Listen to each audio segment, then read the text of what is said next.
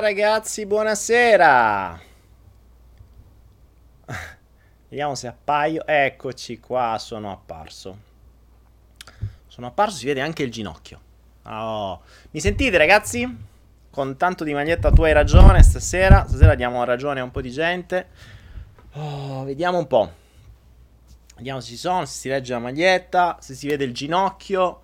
E se ci, son, se ci sono tutto ciò, audio, audio, come audio? Fermi, audio, prova, audio, audio, audio e soprattutto vediamo se sto registrando come al solito, se no poi non trovate la, la, la registrazione dopo. Uh, mi sa che l'audio è anche sin troppo alto oggi, vediamo, mi sto stordendo io l'orecchio.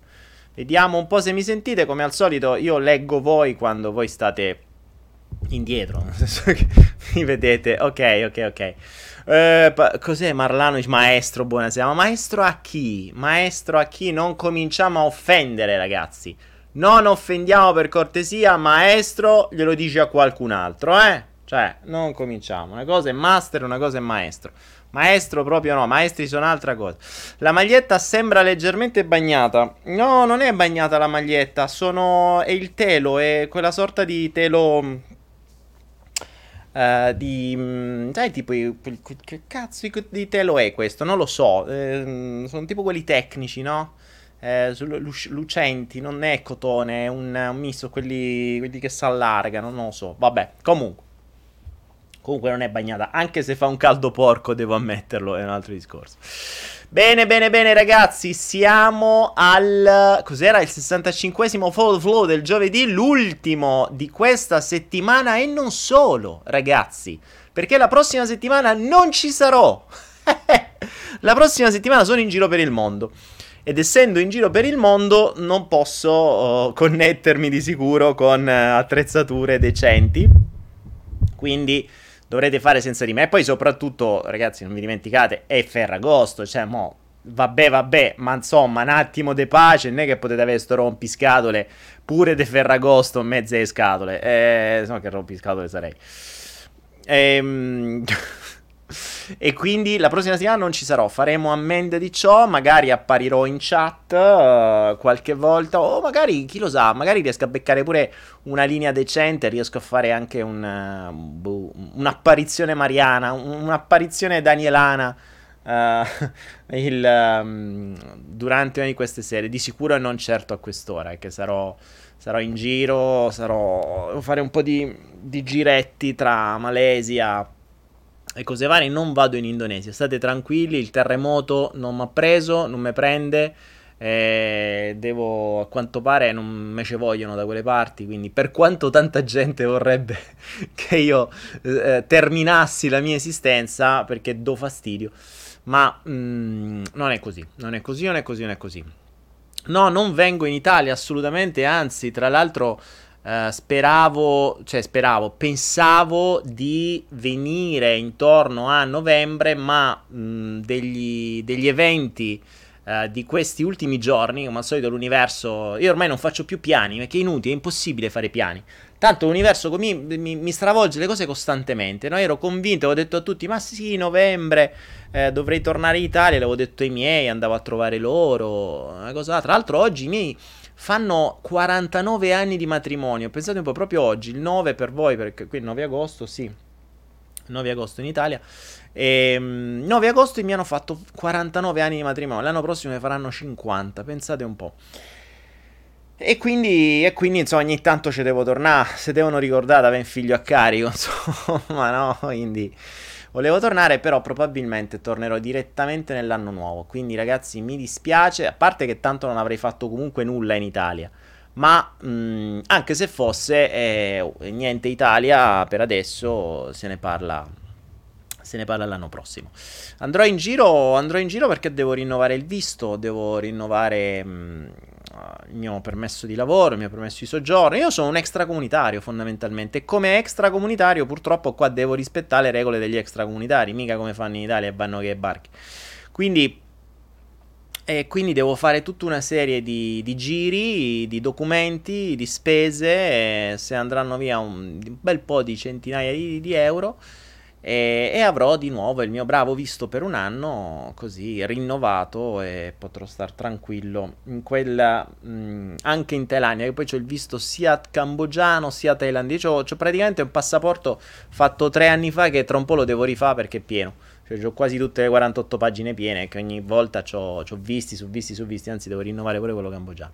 Bene bene bene. Allora ragazzi la prima lettera del flotto ce l'avete la possiamo togliere dalle balle Adesso qualcuno dirà, eh, quante parolacce, eh, eh, che sarà mai? Ho detto solo balle, che sarà mai? Ho detto solo flotto, tra l'altro, cioè, mo capisco che flotto può essere una parolaccia, però...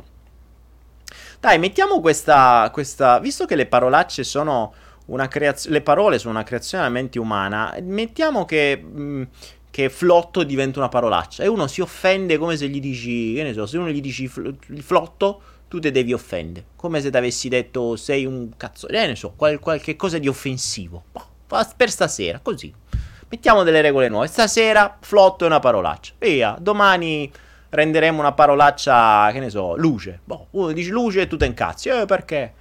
È simpatico, il fatto è bellissimo come la gente si incazzi su delle, su delle convenzioni che hanno solo nella loro testa. Boh, è fantastico. E io sono convinti che le devi avere pure te. Ah, quanto ne avrei da parlare su queste cose, ragazzi, non avete idea. Mamma mia. Ah, di che devo parlare stasera? Vede- da dove volete che inizi? Da dove volete che inizi, ragazzi? Ho talmente, tanto un fiume in piena che mi dovete mettere una diga stasera, se no vado avanti 4 ore e mi tirate a fucilate dall'Italia per dire smettila, vogliamo andare a dormire, si è fatta una certa. Ah... Vediamo intanto. Ah, ecco, non vedevo YouTube. Mi sembra che mi manca qualcosa sullo schermo. Mi manca YouTube. Ragazzi, YouTube, scusatemi, vi ho visto adesso che esistete anche voi. Vi avevo abbandonati. Scusatemi, vi avevo abbandonati. Adesso non, non fate come fanno alcuni che quando eh, a un certo punto ti, non, non, gli dai le attenzioni che avevano prima, cominciano a, a girare strano e farsi tutte le pippe e dicono: Oh, perché sei tu? Sei una merda. Eh, perché sei incoerente? Eh, perché eh, devi essere, devi prenderti le responsabilità perché sei tu che sei sbagliato e eh, non sei etico, tutte quelle minchiate lì che, che accadono, uh, che, che emergono nella testa delle persone quando prima gli dai e poi non gli dai più. non si sa sta cosa, è bellissima sta roba qui. Ce ne sarebbe da, mm, da, chiacchierare anche su questo. Ma che flotto fai? Bello, ma che flotto fai? Vita, vai a flotto. Ma vai a fanflotto. Bello questo, ma vai a fanflotto. Questa mi piace. Vai a fanflotto. Ragazzi di YouTube, andate tutti a fanflotto. Oh, basta. E sappiate che avete ragione. Qualunque cosa vogliate dire. Oh, ragazzi, tra l'altro, oggi devo dire che ho vissuto una giornata fantastica perché per la prima volta dopo anni non, ho, non avevo il telefonino. Cioè, allora, il telefonino ce l'ho, eh, ce l'ho, eh, ce l'ho un telefono nuovo che funziona, ma è un telefono che sto usando adesso. Ehm, c'è Katia Trafficante che dice, oh vabbè, iniziamo un attimo, Katia, non ti preoccupare che tutto fa parte del, flu- del flusso, eh, stai serena, Katia. Non crediate che le cose vengono dette a caso, anche le cose dette scherzando fanno parte del flusso, se no, che senso ha? E vi dicevo oggi, per la prima, anzi vi sfido a fare una, una, una prova del genere. Oggi, per, dopo diversi anni, mi sono ritrovato, sapete che se avete letto il mio, il mio Facebook del, di ieri, o boh, sì, ieri, non capisco più niente con i numeri. Ehm, il, il, telefono, quello storico, quello dove avevo sopra, fondamentalmente il WhatsApp, il, il Telegram, tutti i messenger italiani quindi con un numero italiano che avevo da 4 vite praticamente, cioè veramente avevo da 10 anni quel numero, ha deciso di suicidarsi. E quindi sapete che anche se sposti il, uh, i vari messenger su un altro telefono, ti sei perso tu, ti sei perso messaggi, foto, di tutto di più. Quindi a quel punto ho detto, tu sapete che vi dico, seguiamo il flusso come giustamente, eh, se non cavamo a fare sta trasmissione, se non io il primo a seguire il flusso. Il flusso mi ha stroncato il telefono, ma fondamentalmente non mi ha stroncato la scheda, mi ha stroncato il telefono. Quindi io la scheda l'avrei potuto tranquillamente riutilizzare su un'altra macchina. Tu sapete che vi dico, spegniamo i messenger. E quindi tolti WhatsApp, tolti Telegram e, e, uso il telefono soltanto come terminale per, per quello che faccio, cioè vabbè io su, su, il telefonino lo uso per investimenti, per uh, gestione remota dei computer, insomma tutte cose tecniche fondamentalmente, non certo per messaggiare. Ebbene, devo dirvi che una giornata intera senza WhatsApp, senza eh, Telegram, senza mh, mm, tutti i vari line, perché poi qui non sapete, poi, poi c'è Line, c'è WeChat, ci sono, perché qui nel, in Asia si usa Line, e Line è tipo Telegram, poi si usa WeChat, io ce l'avevo tutte su quel telefono, quindi annullando quelle sono scomparsi un miliardo di notifiche, una valanga di messaggi perfettamente inutili. Che poi la cosa bella è che ultimamente mi sono reso conto, sono andato a, a rivalutare un attimo i messaggi mh, degli ultimi mesi, degli ultimi anni anche. Ma fondamentalmente la gente ti scrive, ti scrive o per avere ragione, o per dimostrarti che sta facendo qualcosa di figo, o per, per, boh, per avere un minimo di attenzione, per dire, oh, ma che non mi caghi più? Boh, boh. O per romperti i coglioni, fondamentalmente. Cioè, è difficile che ci sia un messaggio realmente funzionale. E a quel punto, oppure per attaccarti, perché poi ci stanno pure quelli, che gente del culo, sai come funziona?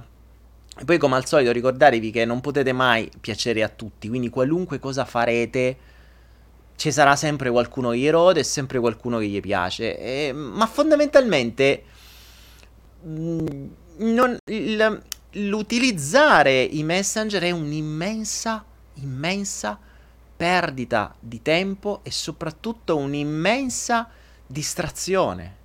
Perché se c'è qualcosa di serio che bisogna dire, si parla via mail, cioè se, do- se stiamo portando avanti dei progetti va bene così, non abbiamo... Eh, Claudia Madonna, per usarti anche, è anche verissimo. Spesso e volentieri, per, vabbè, fondamentalmente sempre per usarti. Cioè, se ehm, tutti ci usiamo, se non ci usassimo non saremmo funzionali. Quindi la cosa interessante è come vorresti usarmi. E soprattutto se la, la, funzionalità che posso avere io per te ce l'hai tu per me. Perché se no tu usi me e mi fai perdere solo tempo a me. È quello il principio. Quindi, visto che la maggior parte dei casi funzionava così, mm, ho detto vabbè, ho capito. Allora il messaggio è stato chiaro. Mi sono reso conto che non serve a niente, stronchiamo. Poi, ovviamente, le persone con cui mh, ho dei rapporti di, non so, stiamo portando avanti dei progetti, insomma, cose utili parte mi possono scrivere tranquillamente in chat in, um, o su Facebook, ma Facebook lasciatelo perdere perché tanto non ha senso, uh, ma in mail, cioè le mail sono una cosa molto meglio che le chat, che eh, fondamentalmente la chat è una, una violazione della privacy, cioè Cazzo, tu non puoi fare una cosa senza distrazione che ti deve arrivare una notifica, una, un bip una, una, una, cazzata, una foto. Poi c'hai i gruppi, i gruppi sono un delirio, i gruppi sono una roba allucinante. Io adesso sul nuovo telefono ho installato un nuovo Telegram, ma non per avere i gruppi con gente che chiacchiera, ma per avere i gruppi con cui, mh, ad esempio, sulle ICO su cui investo. Sapete che io mh, gioco con le criptovalute. E quindi ci sono tutti i gruppi delle criptovalute dove ci sono gli aggiornamenti, quindi ci sono i canali di aggiornamento. Per me un, il telefono deve essere una fonte di informazioni, non una fonte di distrazioni. Quando in realtà il telefono è diventato una vera e propria fonte di distrazioni enorme. Una cosa che vi vorrei. Mh, che mi piacerebbe che voi provaste come, come esperimento è quello di eh, di sganciarvi completamente dal telefono, anche non dal telefono, ma se, se, proprio lo lasciate a casa il telefono, cioè lo, lo tenete spento, sarebbe meglio. 24 ore. 24 ore, il telefono spento per 24 ore, vi renderete conto di quanto siete diventati dipendenti, oppure di quanto non lo siete eh, di quanto siete dipendenti del like su Instagram, di quanto siete dipendenti del vediamo chi mi ha scritto, eh, di quanto siete dipendenti, vediamo se quella persona mi pensa o non mi pensa, oppure vediamo se, che cosa hanno pubblicato su Facebook, tutte quelle cagate lì che oggi come oggi a volte per molta gente sono diventati estremamente indispensabili. Cioè ragazzi, non ci dimentichiamo che la tecnologia deve essere al servizio dell'utente, non al servizio del potere per distrarre l'utente. E questo è il concetto fondamentale. Quindi, se io devo usare una tecnologia, è vero che uso il telefono, ma lo uso come strumento di informazione, lo uso come strumento di gestione, lo uso come strumento di investimento, ma non come strumento di distrazione. Chiedetevi quel telefonino che avete tra le mani per che cosa us- lo usate. Poi magari qualcuno mi dice: Sì, lo uso per guardare i video. E voglio vedere come fai a vedere i video mentre ti arrivano 7000 notifiche. Cioè, è una cosa che odiavo odiavo, perché io normalmente ci ho sempre silenziato. Se guardi un video dal telefonino, ovviamente devi mettere l'audio. Appena metti l'audio, pipi, pipi, pipi, a quel punto spegni il telefono, lo butti e vai sul computer e lo vai a vedere. Cioè, una cosa allucinante. Quindi, il primo esercizio che vi do questa sera è, se lo volete fare, spegnete per 24 ore il telefonino. 24 ore minimo lo dovete proprio spegnere e monitorare, quindi essere presenti su voi stessi per vedere che cosa viene da dentro. Cioè, se non ve ne frega assolutamente niente, bravi, ok. Oppure se iniziate a starci male, se la mente va sempre, oh che se mi ha scritto, o se non mi ha scritto, o chissà, o chissà dove. Tra l'altro, non solo, dovreste farlo d'amblè, senza avvisare nessuno. Cioè, esattamente come quando si rompe. Quando si rompe, si rompe, non è che state lì, oh, e si rompe. Cioè, se qualcuno va scritto, si attacca. Eh, se a qualcuno, che ne so, cioè, se avevate dei gruppi, vi siete persi tutta la cronologia, tutto. Quindi non state lì a dire, oh ragazzi, scusate, domani faccio un esperimento. No, bah, puh, finito. Quindi vedete chi si incazza, vedete anche i rapporti con le persone, come loro reagiscono a questa cosa qui. E vi rendete conto quanto cercano di eh, in qualche modo condizionarvi o controllarvi grazie a quella roba lì. Salterebbero un sacco di relazioni, eh. Cioè, se una relazione, se voi state dentro una relazione e staccate il telefono per sbaglio per un giorno, siete fottuti. Cioè, vi siete lasciati, sicuro. Ma mm, oppure dovete perdere un altro mese per spiegargli perché. Vai a spiegare, di guarda, fate a vedere il Flow 65. Daniele mi ha detto sta cosa, lo dovevamo fare senza avvisare nessuno. Io l'ho fatta. Mi manda a fanculo, mi manda a fanflotto a me e a te.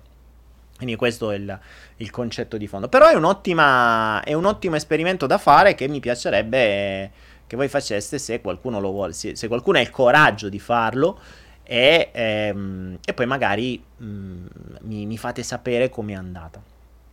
Tra l'altro oggi ragazzi eh, sono reduce da finalmente ho finito eh, finalmente ho finito di vedere Sense8 non so se l'avete visto. Mm, allora, Sense8 è il, uh, un, si può dire un telefilm, una serie fondamentalmente su Netflix fatta dai grandi fa- ex fratelli Wachowski che poi si sono operati, sono diventati le sorelle Wachowski.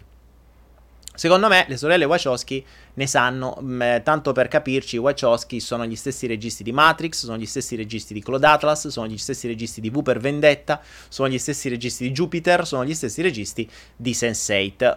Quello che prendete, prendete e andate bene. Eh, eh, io sono legato tantissimo ai loro film perché sono tra i film, secondo me, delle persone più risvegliate che stanno. Mm, o forse semplicemente sono dei visionari. Sono dei visionari, ma la cosa interessante è che loro, ehm, se li osservate con... se li osservate con cura, se li osservate con attenzione quello che loro fanno, danno costantemente lo stesso messaggio. C'è uno stesso messaggio, ci sono più messaggi che sono sia in Matrix, sia in V per Vendetta, sia in Sense8, sia in Cloud Atlas, sono sempre le stesse. Sono sempre le stesse. E, um, Sense8 è, è, svolta nella seconda stagione. Cioè, um, e, e, c'è una cosa molto bella. Eh, fondamentalmente um, mi è piaciuto molto perché è molto simile a qualcosa che dico. Eh, c'è un video che io dico che ho chiamato grande segre- un grande segreto, è uno dei pochi video delle storie, è un progetto che ho iniziato con le storie, eh, che poi per mille motivi non ho portato avanti, non è detto che non lo riporti avanti. Mm, però ne ho girate 3 o 4. Uno di questi si chiama Un grande segreto, che è quello che poi ha avuto più visite. Perché? Perché è, è, è il vero segreto. È il vero segreto che permetterebbe di davvero aumentare le connessioni con le persone. In Sense8 esiste proprio questo, cioè esiste eh, questo, secondo la loro, la loro, visione cinematografica, questo, mh, questa sorta di umani che in realtà non, del, del, non prevengono dal, dall'Homo sapiens, ma dall'Homo, uh, come lo chiamano loro, uh, Sensorius, mi pare. ovvero sono connessi tra di loro. Cioè, sono connessi tra di loro. Ora, ognuno di noi ha sperimentato la connessione con una persona. Tra madre e figli mh, mm, è abbastanza normale, tra madri e figli si si sperimenta, uh, non so, il figlio sta male, la madre lo percepisce anche a centinaia o migliaia di chilometri di distanza in tempo reale. In fisica quantistica lo chiamano entanglement. In questa versione delle cose eh, parlano di questa rete sinaptica, di questo, di questo campo globale. Fondamentalmente ci sono queste cerchie di persone che sono estremamente connesse tra di loro. Estremamente connesse tra di loro vuol dire che ognuno di loro è interscambiabile, cioè ognuno di loro può entrare al- nell'altro, quindi acquisire le stesse conoscenze, vedere con gli stessi occhi, eh, dare le abilità quindi interscambiarsi come se fossero uno. Ve la ricordate la frase siamo tutti uno? Ecco appunto è quello lì. Il siamo tutti uno realmente. Sapete su cosa si basa Sense8? Su un principio di fondo. Che l'essere umano nasce senziente o sensorius, come dicono loro, e poi è dovuto involvere, quindi è dovuto in qualche modo automodificarsi per un semplice motivo perché se tutti fossero connessi, non si potrebbero più dire bugie. Non si potrebbero più dire bugie. Perché se tutti fossero connessi, non ci sarebbe bisogno di dover fare guerre, di dover avere ehm, dissidi con un'altra persona, perché potresti entrare nell'altra persona e vedere il suo punto di vista. Che noi lo dobbiamo fare come esercizio mentale un essere connesso realmente, senza quei blocchi che ci siamo messi noi, potrebbe farlo tranquillamente. Nel grande segreto dico proprio questo. Tanta gente dice che vorrebbe connettersi con altre persone, ma per connetterti con le altre persone dovresti essere completamente libero e pulito.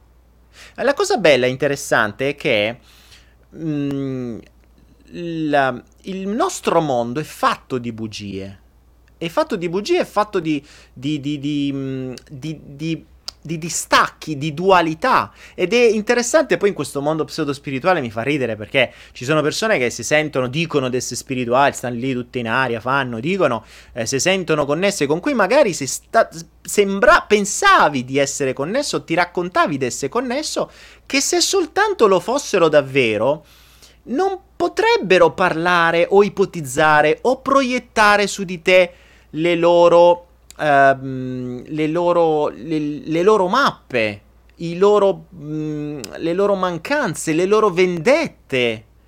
Perché non potrebbero? Perché se fossero realmente connesse vedrebbero con i tuoi occhi, vedrebbero la verità, non potrebbero dire niente.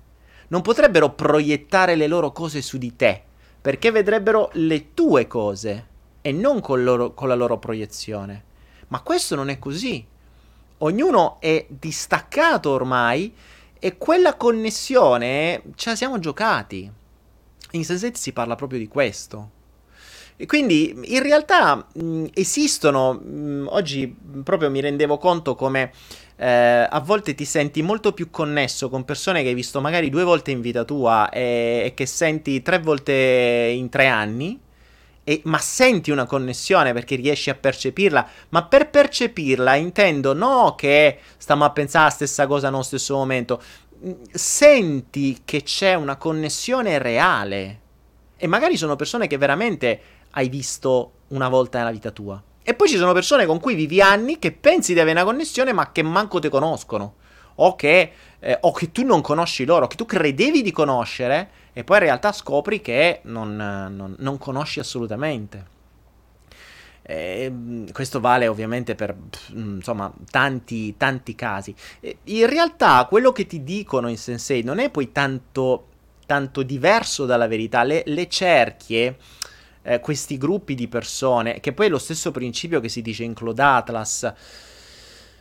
Esistono persone con cui tu sei realmente connesso, ma sei connesso per qualcosa che va oltre la, la, logica razionale, sei connesso perché hai delle connessioni che vanno di vita in vita.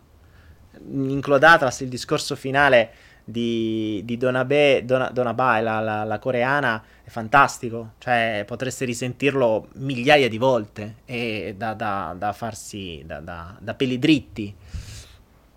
E, ehm, e, quindi ci sono connessioni, capita a volte. Io mm, nella mia vita ho conosciuto persone che veramente ho visto magari una o due volte nella mia vita, eppure sono più connesso con loro e restano connesse per decine di anni, piuttosto che persone che dicono di esserti stati vicino, con cui sei stato vicino, con cui hai vissuto, o con cui hai avuto rapporti d'affari, o con cui hai magari fatto, eh, hai vissuto esperienze assieme di mesi, o con cui, con quello che vuoi, e di cui non, non, cioè, non manco si rendono conto di quelli che hanno avuto di fronte, né tantomeno tu capisci quello che hai avuto di fronte. Maschere su maschere, eh, proiezioni su proiezioni, eccetera. E la cosa interessante è che quelle persone con cui sei realmente connesso da qualcosa che va oltre il concetto spazio-tempo, va oltre la conoscenza, va oltre la coscienza, con quelle persone con cui ti senti connesso, non hai bisogno di sentirti, non hai bisogno di mandare il messaggino su WhatsApp. Ecco perché mi sono reso conto che, um, che WhatsApp era inutile. Perché quando sono andato a, a ragionare su chi mi scriveva, chi ti scrive è quella persona con cui non sei connesso. Perché quelle persone con cui sei realmente connesso, come si direbbe in Sense8, le persone della tua cerchia non hanno bisogno di scriverti, vi sentite, vi conoscete, vi, vi percepite, siete connessi da sempre. Ripeto, io ho, ci sono persone che veramente, mh, con cui, le persone a cui sono più legato probabilmente, sono le persone che avrò sentito una volta in due anni e che forse ho visto in uh, due volte in cinque anni di persona. E, eppure quelle sono le persone con cui senti una connessione reale, ovviamente reciproca, non è... Attenzione, possono essere uomini, donne, irrilevante, eh? cioè non, qui non stiamo parlando di sesso, cose varie. E poi ci sono persone veramente con cui hai, hai, hai condiviso esperienze perfetti sconosciuti, anzi, veramente perfetti, cioè peggio degli sconosciuti. Quindi, quindi mh, il, il concetto delle bugie, eh, se soltanto venisse a mancare, il mondo cambiere, cambierebbe all'istante.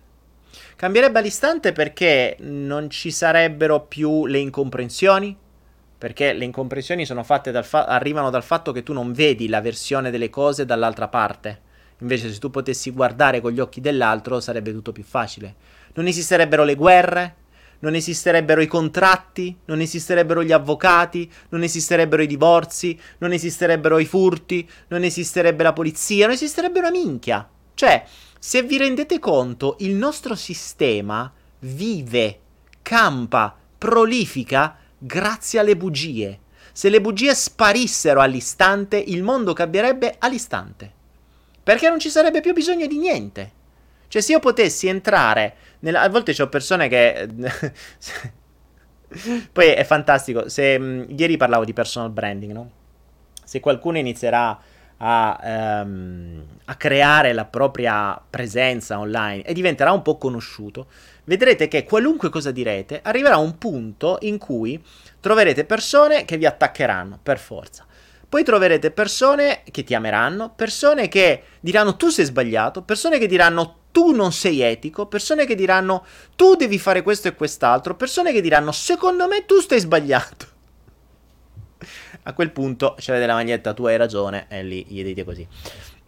Ecco, tutto questo non potrebbe esistere e non esisterebbe, tutto questo non esisterebbe se le, le persone potessero, invece di scriverti un messaggio o di dirlo su una chat o di dirlo su un forum o di dirlo da qualche parte, se le persone potessero entrare dentro di te se le persone potessero entrare dentro di te, vedrebbero con i tuoi occhi, vedrebbero con la tua testa, penserebbero con la tua testa e non potrebbero più parlare. Perché non avrebbero niente da proiettare di loro su di te, ma vedrebbero quello che realmente sei. E così come tu vedresti quello che realmente sono. Però è, è, è pura follia, è pura follia. E, e, quindi, ed è bello questo concetto dei, dei Sense8 che ci dicono i, i sapiens sono involuti eh, per necessità di dire bugie, perché non avrebbe senso se no. E quindi prima di poter parlare di connessione con le persone, eh, ragioniamo prima di connessione con noi stessi. Perché, attenzione ragazzi, le prime persone a cui diciamo bugie siamo noi stessi.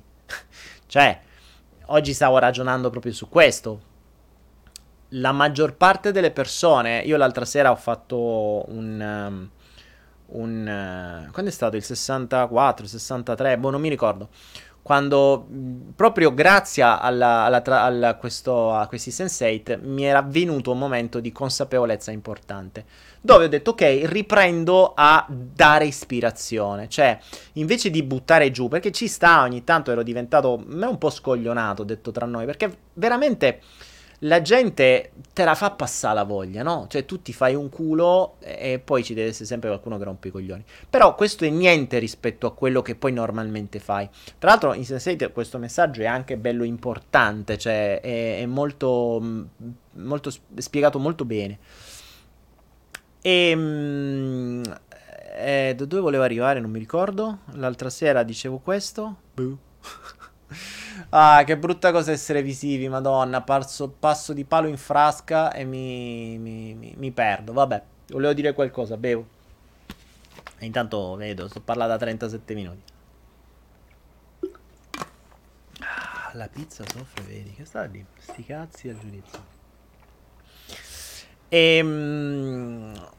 Non mi ricordo cosa stavo dicendo, ragazzi. Aiutatemi, mi sono perso. Ma scusatemi un attimo, ma si vede la diretta? Perché io non vedo più niente. Aspettate un attimo. Il mio. Sull'altro computer io non vedo più niente. Buh. Cioè, ma ci siete? Mi vedete? Buh. Vabbè, speriamo. Io spero che voi mi vediate. Eh. Non so se, se mi vedete perché non so. Non so che cosa sta succedendo. Um... Domidimi dice non stare a digiuno. Che cosa state parlando? Boh, vabbè. Allora, ragazzi, io non so se su Facebook voi mi vediate e mi sentiate perché io non ho più streaming, non ho niente.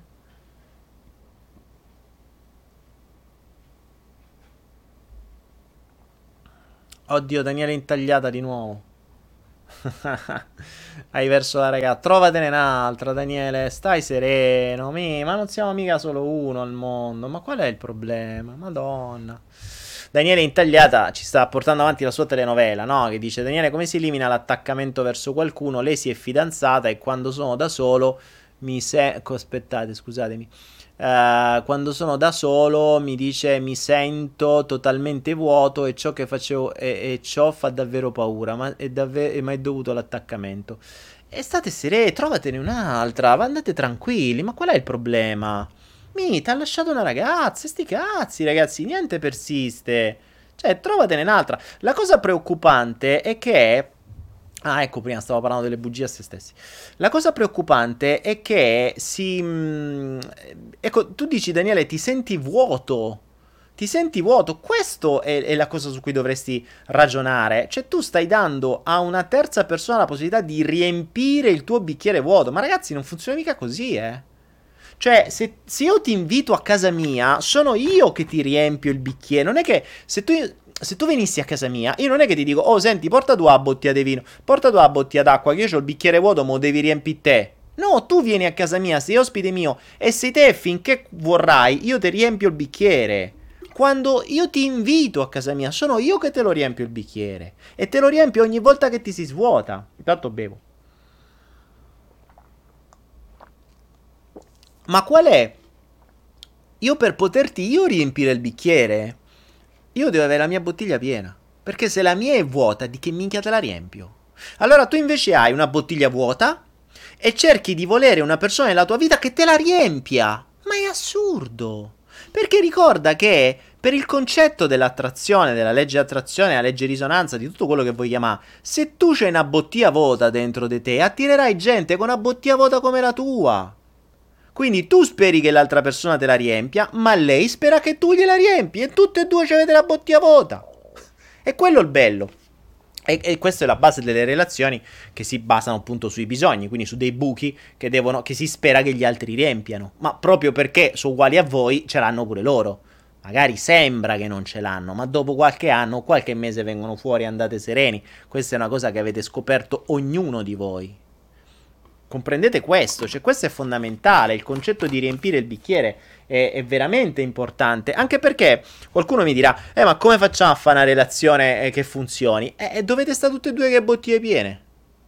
Cioè, se io ho la mia bottiglia piena, io se ho bisogno, se mi voglio dissetare, mi disseto con la mia bottiglia, non con la tua. Se voglio qualcuno vicino, bene che la bottiglia sua sia piena quanto la mia. Non che te devi abbeverare da mia. La tua bottiglia deve essere bella piena in maniera che ti puoi abbeverare la tua. Poi ogni tanto, se vuoi, ci scambiamo le bevande. Quindi io massaggio l'acqua tua, tu assaggi l'acqua mia ma non ci riempiamo i buchi, lo facciamo per piacere.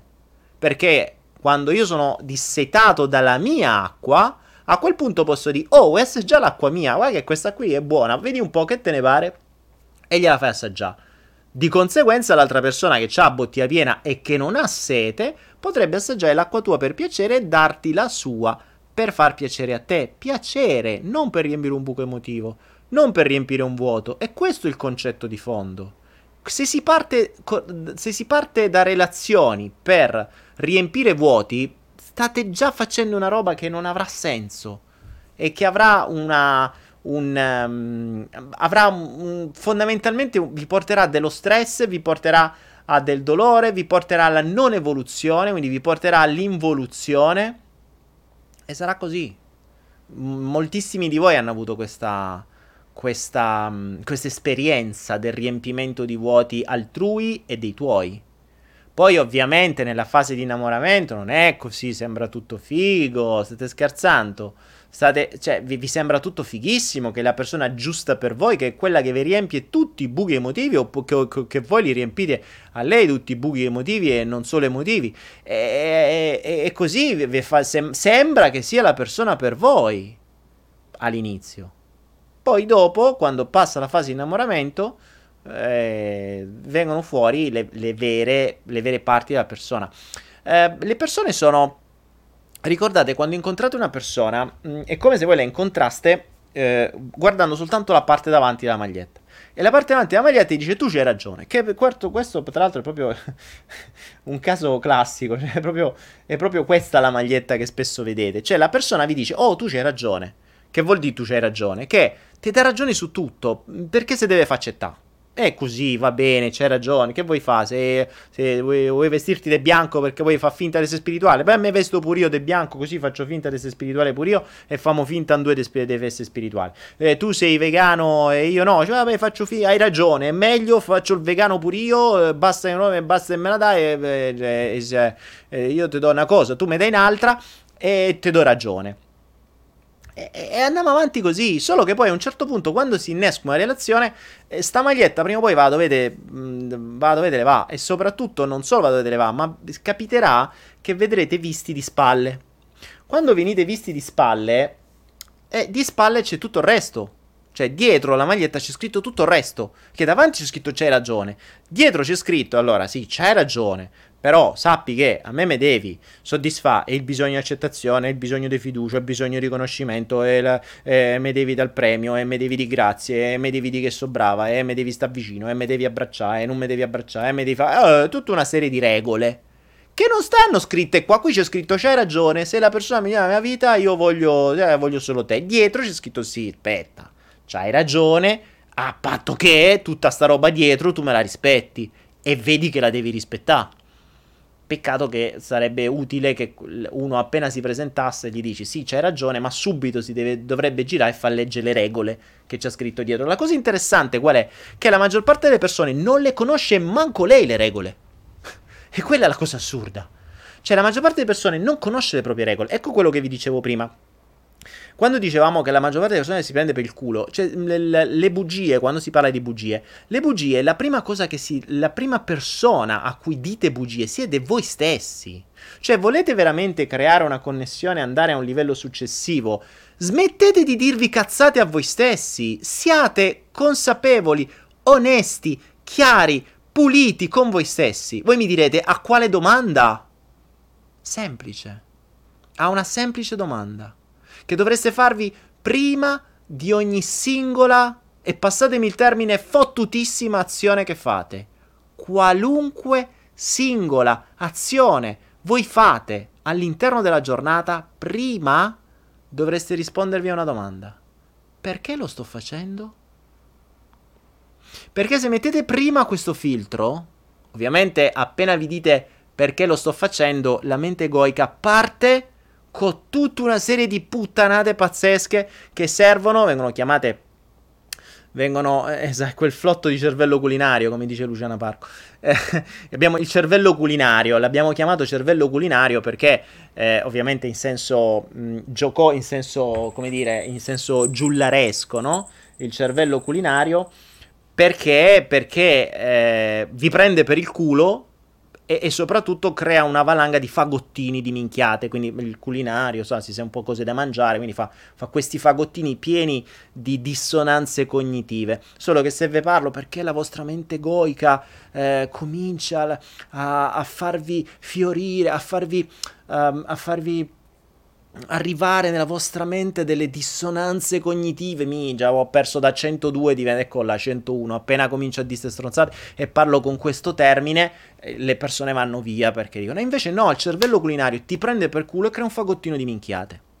Fagottino di minchiate che serve per darti tu ragione, cioè per darti tu una spiegazione plausibile a quello che stai facendo. Ricordatevelo, questo è fondamentale, lo sto battendo da tempo, perché questo è alla base, ragazzi. Cioè, prima di stare a Uh, prima di stare a studiare cose nuove, a far finta di fare meditazioni, a leggere Osho, uh, a guardare i video, a fare tutto il cazzo che vuole, a guardare Daniele Penna che fa perdere tempo, prima di fare tutta sta roba qui, chiedetevi a quale fine fate qualunque azione della vostra vita.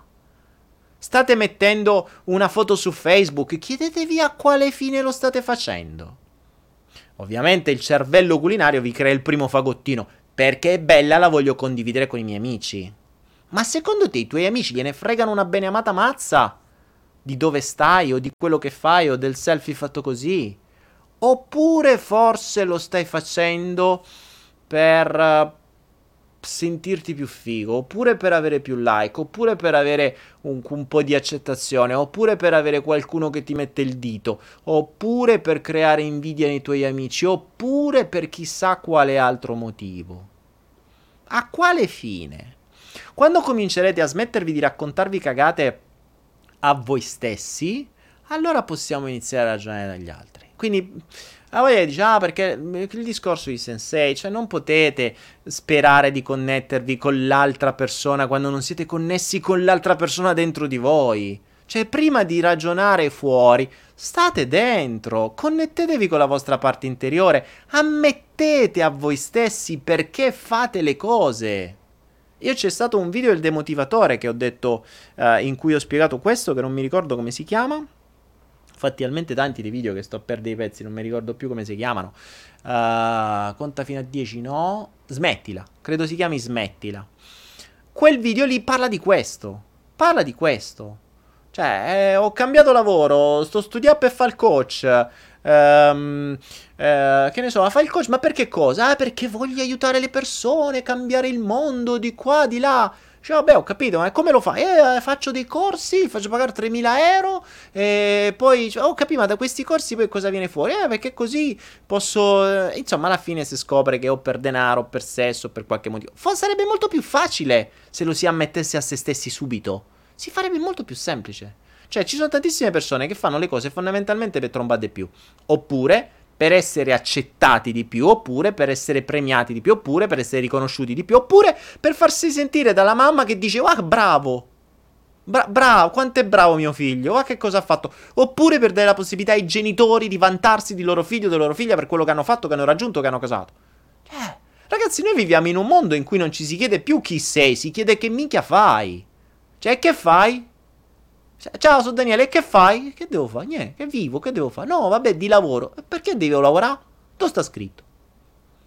Cioè, il che, che fai diventa la, l'automatica identificazione della propria persona. Ormai le persone sono abituate a identificarsi con quello che fanno. Ma non sapete perché lo fate! Chiedetevi veramente perché state facendo il lavoro che fate, perché avete scelto quello, perché non ve ne andate. Chiedetevi davvero perché siete sposati con quella persona o state assieme con quella persona. Chiedetevi davvero perché avete fatto dei figli. Chiedete ai vostri genitori perché hanno fatto dei figli. Chiedetevi davvero perché esistete. Chiedetevelo davvero, davvero. Non fermatevi ai primi 15, 20, 25, 30, 50 fagottini di puttanate che vi manda il vostro cervello culinario. Andate oltre. Levatevi le cagate dalla testa. Iniziate a ragionare e a rispondere a voi stessi in maniera sincera. Per un semplice motivo, raga. Perché finché finché darete credito al vostro cervello culinario, cioè a quello che vi racconta un sacco di fregnacce, quando voi raccontate a voi stessi un sacco di fregnacce, e fregnacce a Roma sono le, le cazzate, bugie, la vostra parte più interiore dice questo è un cazzaro e perde la fiducia in voi. Io, dentro che comando, perdo la fiducia in me fuori che racconta minchiate. E quando si perde la fiducia di qualcuno, si perde la stima. E quando si perde la stima di se stessi, si dice che non si ha più autostima. Ve la ricordate sta parola? La scarsa autostima o la mancanza di autostima porta insicurezza. L'insicurezza porta alla paura. La paura porta all'immobilità. Quindi voi raccontate minchiate a voi stessi e vi bloccate. Oggi, chiacchierando con una mia, una di quelle persone, una di quelle poche amiche eh, con cui appunto dicevo quelle connessioni particolari che vanno oltre il tempo, per sbaglio si è scritta questa frase e ci anatrofizziamo. E uno per dire anatrofizziamo, dice no, magari la parola è atrofizzarsi. In realtà, ovviamente nulla accade per caso, anatrofizzare io la metterei in un nuovo vocabolario. Nel vocabolario, secondo Daniele Penna, il vocabolario è il follow flow. Facciamo il, fo- il flow dictionary.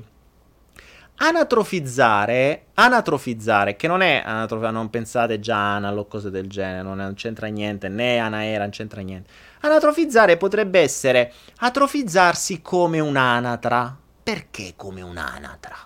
Perché l'anatra è quello strano animale che per stare ferma in acqua deve muovere costantemente e velocemente le zampette sotto. Per stare ferma! Per stare ferma! Perché se non stesse ferma, perché se non, non muovesse le zampette, stesse tranquilla e beata, così in panciolle con le zampette sopra, il flusso la porterebbe verso il flusso, quindi la trascinerebbe con lei nel flusso. Invece l'anatra, che si deve anatrofizzare, deve muoversi costantemente, si deve fare un culo quanto una casa, sta lì con quelle cacchio di zampette, si deve affaccendare tutto il tempo per stare ferma, per far sì che il flusso non la porti con lei. Ma questa è la storia dell'essere umano. Quanti esseri umani anatrofizzati conosciamo?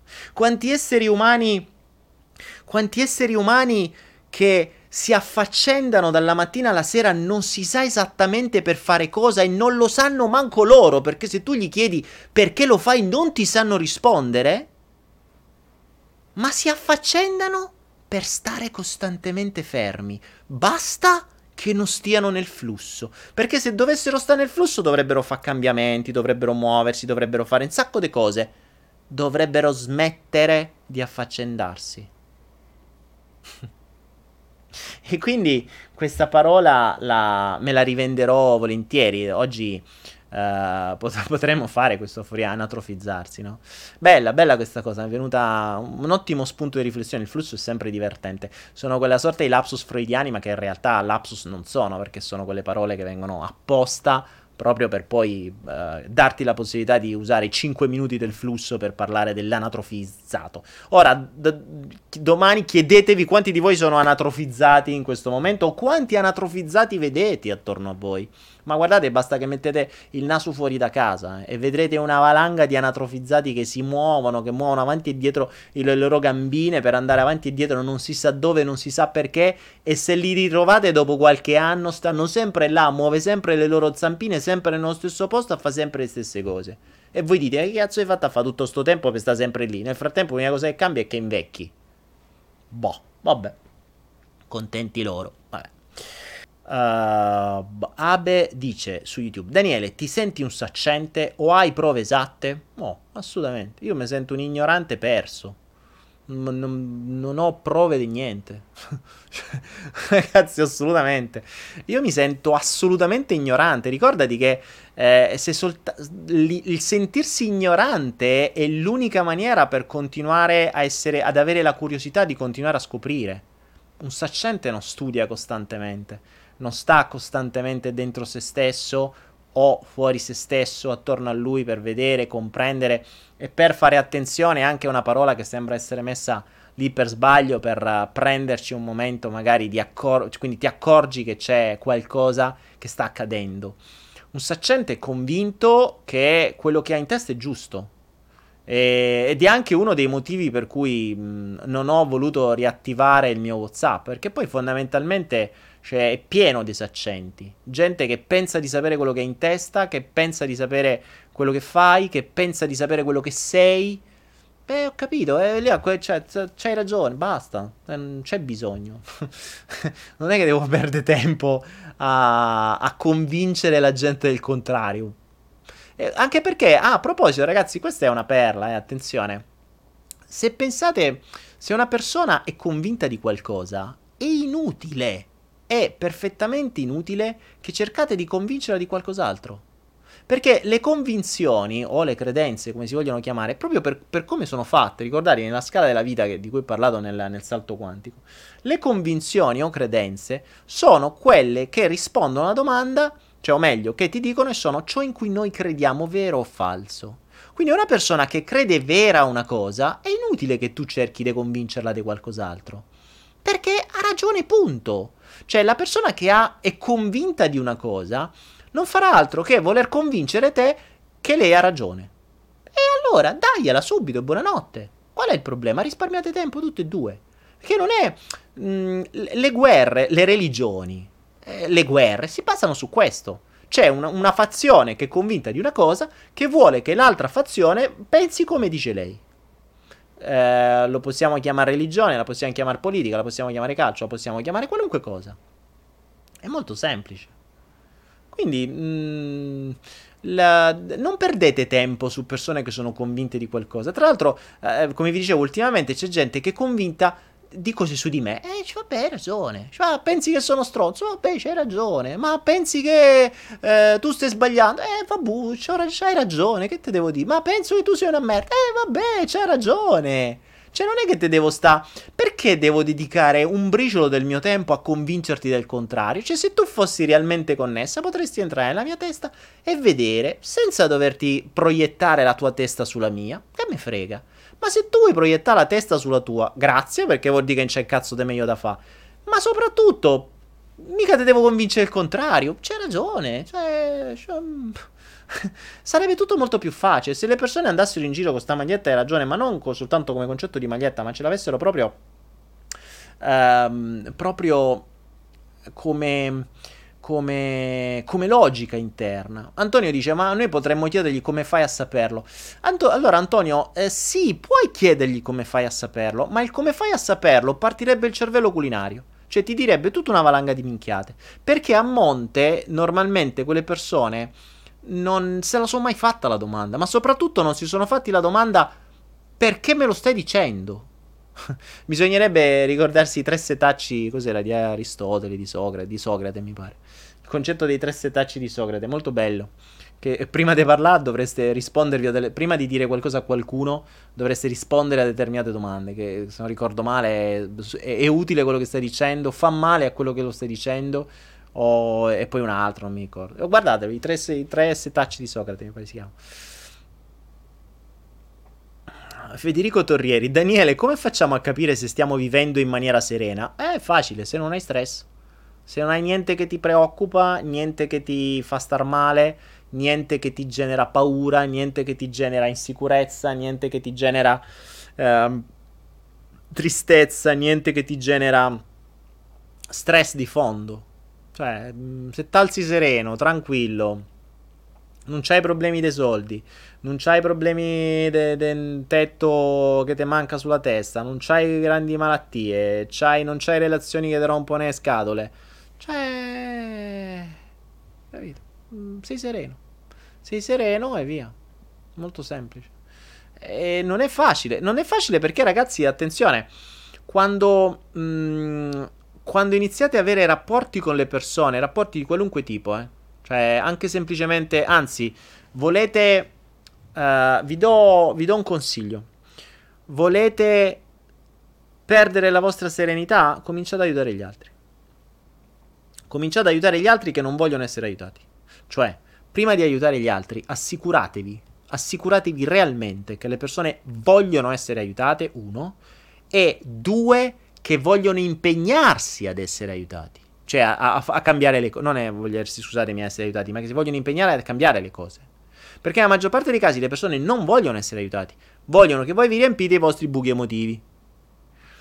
Quindi, mm, quando. Io, perché dico io normalmente mi faccio odiare? Poi è normale che la gente mi odia, mi scrive, ah, c'è una merda. Cioè, vabbè, è normale, fa parte del gioco, cioè, lo faccio apposta. eh, mh, se una persona vuole veramente cambiare, il modo migliore non è soddisfargli i bisogni, ma è fargli scoppiare tutti. Cioè, farla scoppiare una dietro l'altra. Quindi fargli girare i coglioni quanto più possibile. È lì che la persona vedi se la persona vuole davvero impegnarsi a cambiare le cose oppure non fa altro a punt- puntare il dito e dire tu sei una merda. Beh, vabbè, te l'avevo detto prima. e lì avete risparmiato tempo. Ricordatevi che ogni persona che vi manda a fanculo e vi dice voi sei una merda, tu non sei... Ah, ma vi sta facendo risparmiare tempo. Perché tanto se gli date corda gli avete soltanto, state soltanto perdendo tempo. Se dategli ragione, vabbè, c'hai ragione, a posto, una merda. Oh, vai, poi vuoi stare ancora a parlare con merde? No, oh, bene così. A poi ciao. Cioè, semplice. La vita è molto più semplice, non dovete stressarvi. Ovvio che dovete da- mettere da parte orgogli, dovete mettere da parte ego, dovete prendervi tutta la merda che volete dagli altri. Tanto che problema c'è? Se voi vi siete svuotati la vostra, che ogni tanto vi arriva qualche palata di merda da qualcun altro, ma che ve frega? Cioè vi siete svuotati i container di cacca, sapete che sarà una palettina ogni tanto di qualcuno, neanche vi tocca. Invece è quando risuona con la vostra il problema. Perché poi di lì d- d- diventa. È una miccia che diventa un fuoco a non finire, diventa un'esplosione. Perché voi tu avevi ragione, quell'altro vuole avere ragione. Io ti devo portare quello che dico io. Tu mi devi portare quello che dici tu, non se ne esce più. Se ne esce più. Quindi. Quindi questo è un po' il, il casotto, no? Uh, famiglia Sabatino dice: Ma se tu ti senti giù, chi ti aiuta? Ma famiglia Sabatino, che sarà ma non so se famiglia è il cognome o è proprio tutta una famiglia che si chiama Sabatino e che mi sta guardando. Eh, se io mi sento giù, allora è abbastanza raro, non è impossibile, ma nel momento in cui io mi sento giù, me la vado a risolvere da solo, anche perché sono io che mi conosco meglio di me stesso chi è che mi può aiutare? Cioè, chi mi può aiutare meglio di me che sto qua dentro da, non so, oltre 40 anni? E che, che, che, a chi devo chiedere una mano? Cioè, sono io quello che mi conosco meglio. So io che so co- cosa muovere, cosa fare, a chi chiede. Poi c'ho talmente tanta gente dentro sta testa che uff, cioè, cioè, posso andare a chiedere a chi voglio. Però è tutto dentro di me, proprio perché mi, mi conosco. Giuseppe Rametta, vero, buono utile? Buh. È utile che sappia come mi avrebbe fatto questo. Ah, ok, lì hanno, stanno, stanno scrivendo i tre setacci.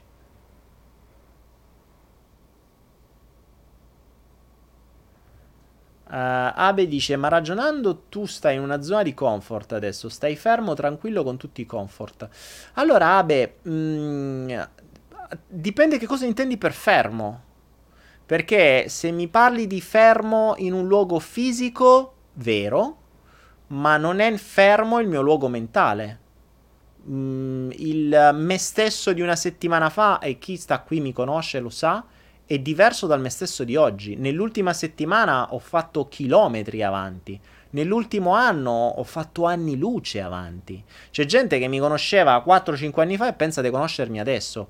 Io di un anno fa non sono io di sei mesi fa, non sono io di sei giorni fa. Tra l'altro, questa è una cosa eh, difficilissima ed è uno dei motivi per cui diventa difficile poter, mh, mm, poter in qualche modo rapportarsi con una persona che cambia costantemente. Perché fondamentalmente, se ci pensate, le relazioni sono basate sulla staticità. Cioè, eh, quanto più è, rimane tutto uguale a quel momento in cui ci siamo innamorati, tanto meglio è. Perché quando cambiano le cose, poi le cose vanno a puttane. Ovviamente sarebbe carino pensare che qualcuno possa evolvere assieme, ma è molto difficile perché dovrebbero evolvere anche alla stessa velocità, quindi è già difficile che entrambi vogliano evolvere, è già difficile che entrambi smettano di dirsi bugie a se stessi, è già difficile che entrambi vogliano evolvere nella stessa maniera e con la stessa velocità, che ci riescano, perché è già difficile che entrambi diano lo stesso impegno. Quindi arriverà per forza che o si sta fermi e allora si va d'amore d'accordo, oppure se si inizia ad evolvere ci sarà qualcuno necessariamente che prima o poi si muoverà più velocemente. Quando ti muovi più velocemente, l'altra persona che non sta evolvendo alla stessa velocità ti inizia a stare stretto, ti inizia a stare stretta. E a quel punto eh, cerchi altro. Poi se sei legato da un contratto civile con una firma, eh, dovrai fare altri contratti civili con un'altra firma, metti avvocati, spende soldi, insomma. Se poi c'è dei figli di mezzo è un altro casino. Però vabbè, la, fa parte quello il gioco, insomma, funziona così.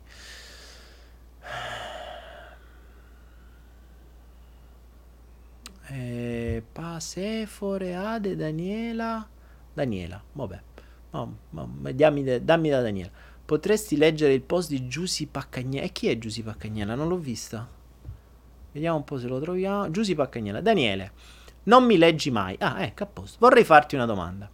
Dalla vita ho sempre tutto ciò che desideravo, un lavoro che sognavo e per il quale ho studiato molto, fermi tutti, sp- casa splendida e marito che mi adora, eppure sento che mi manca qualcosa. Ho sbagliato tutto? E Giussi, te lo devo dire io. allora, Giussi si trova in una condizione molto simpatica. Un lavoro che sognava, e per il quale ha studiato molto, una casa splendida e un marito che mi adora. Come se queste tre cose fossero delle cose fighe. Per la società possono essere delle cose fighe. Giusy, eh, faccio a te la domanda che ho detto prima. Un lavoro che sognavi, perché lo sognavi? Perché lo volevi? Esattamente perché lo volevi? È un lavoro per quale hai studiato molto, perché hai studiato proprio quello? Perché quello e non un altro? Una casa splendida. A che ti serve? Un marito che ti adora. Mm. E a che serve? Perché l'hai voluto? Eh, qui la cosa che è mancato è eh, in questa frase notata di Giuseppe Paccagnella manca la sua versione dei fatti. Cioè, mi parla di cose, mi parla di obiettivi che ha raggiunto, mi parla di cose che ha e mi parla di emozioni di altri che le soddisfano i suoi bisogni. Ma di lei non ha detto se lei adora il marito, non ha detto se ama il suo lavoro, perché ha detto che lo sognava e che ha studiato molto, ma non si sa se lo ama ancora. Una casa splendida e ok, e, era realmente quello che volevi? O magari quella casa splendida ti porta ad avere anche altro tipo di stress? Boh. Mm, ecco, qui iniziamo a smettere di dirci bugie. Ecco, questo ti chiedo, Giusy. Vai oltre. Il prossimo messaggio scrivilo in maniera più chiara. Scrivilo spiegando il perché di ogni cosa che tu hai scritto. Ma non col cervello culinario che scrive Fagottini, perché sennò possiamo andare avanti per altri sette flow. Cerca di andare nel profondo e chiediti perché lo volevo? Perché l'ho fatto? Perché lo faccio ancora? Perché sto ancora qua? E poi ne parliamo. Vediamo se, poi ditemelo se ci risponde. Ah, ecco già, mi continua a scrivermi Giusy, adesso che ti ho risposto poi rispondimi te. Oh, vediamo un po' di domande. Ah, fatemi. Aia, è caduto tutto. Fatemi bere un po' di acqua. Nel frattempo mi metto pure il cappello con i ciancioniddi. Ah.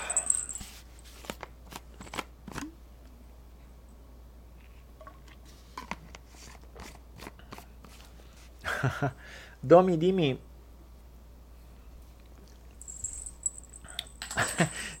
Giusy Paccagnella, sono psicologa, ho studiato psicologia per conoscere meglio me stessa. È, l- buona, è la, una delle motivazioni per cui la maggior parte delle persone si iscrivono a psicologia.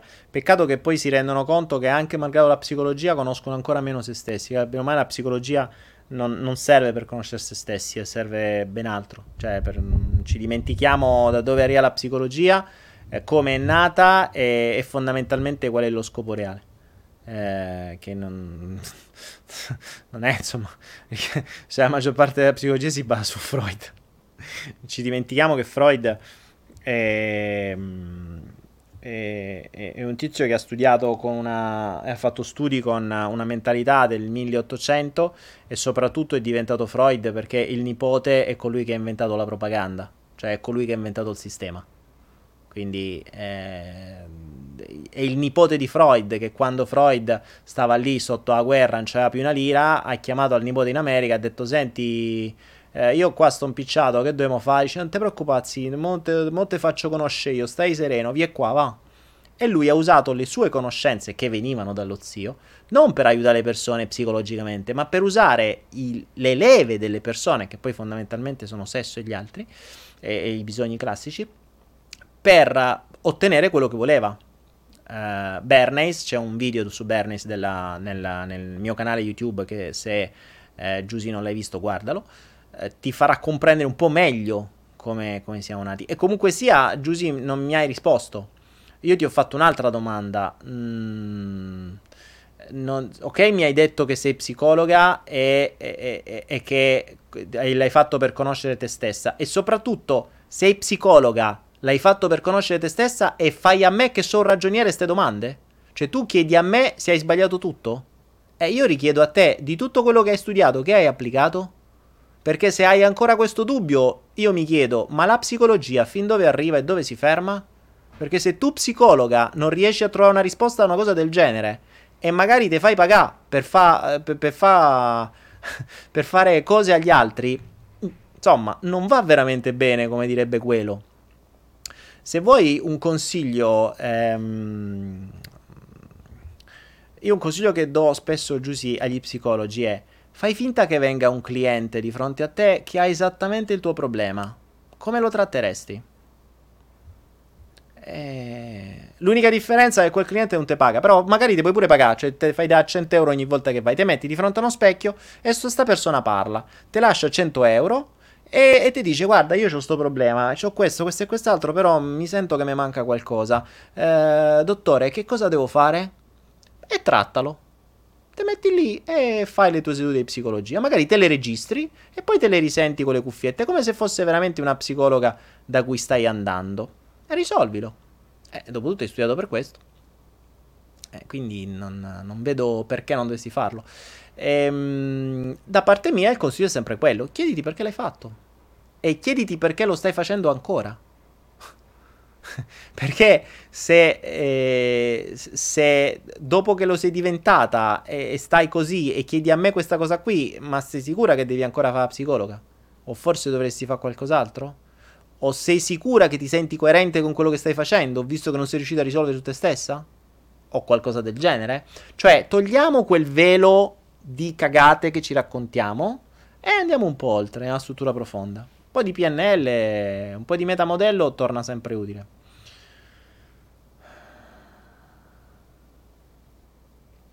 Ah beh, dice Daniele, ma bisogna oziare nella vita. ma un po' di sano ozio ogni tanto non fa male, eh? anche perché dipende che cosa intendi per ozio. Eh, in realtà l'ozio non esiste. Mm, io spesso e volentieri, i miei, i miei momenti più importanti di eh, consapevolezza arrivano quando il mio corpo ozia. Ma è proprio perché il mio corpo non è distratto a fare altro che la mia mente può permettersi di andare oltre.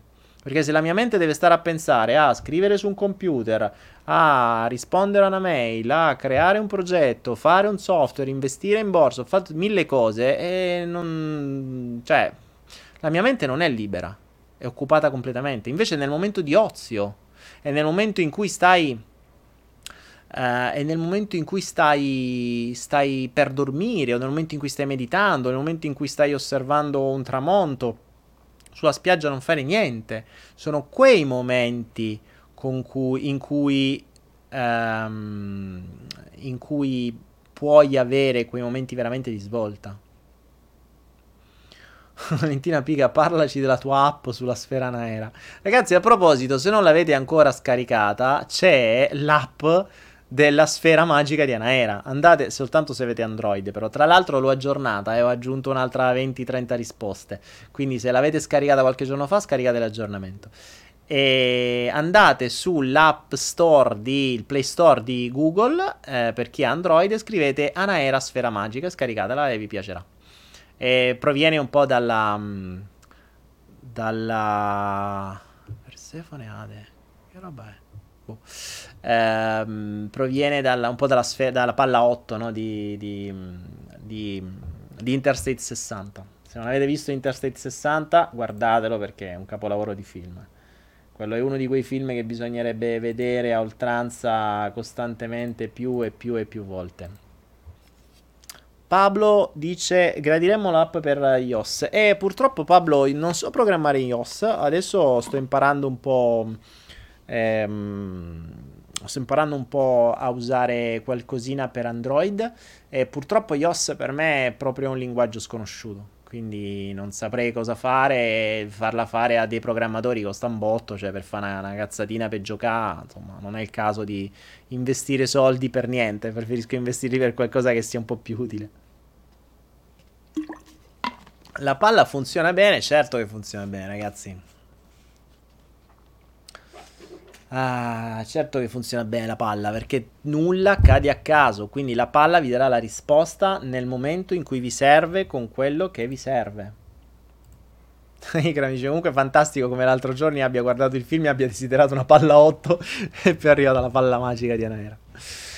Uh, Federico dice Daniele conosci Edward Snowden? Dovrebbe essere... Um, uh, come si chiama Snowden? Quello lì... come si chiama? Uh, Vabbè, sì, insomma, l'hacker che ha fatto un sacco di casini. Jonathan, te la faccio io. Eh, Jonathan, va bene, falla. Io ti do tutti i testi e fai la... la... Ah, tra l'altro, Jonathan, noi ci dobbiamo sentire per quel discorso del corso. Che d- domani giuro che guardo... Domani è uno dei giorni in cui guardo la mail, quindi domani guarderò. Devo vedermi una mail che mi ha mandato. Uff, allora, vediamo un po' di domande. Va, che oggi ho parlato io a ruota come al solito. Uh, Daniele, conosci Don Paolo Spoladore e il suo principio pneumopsicosoma? No, già soltanto che si chiama così difficile. Non, uno che mi scrive principio pneumopsicosoma non lo guardo neanche il video, solo perché si chiama così. no, non lo conosco.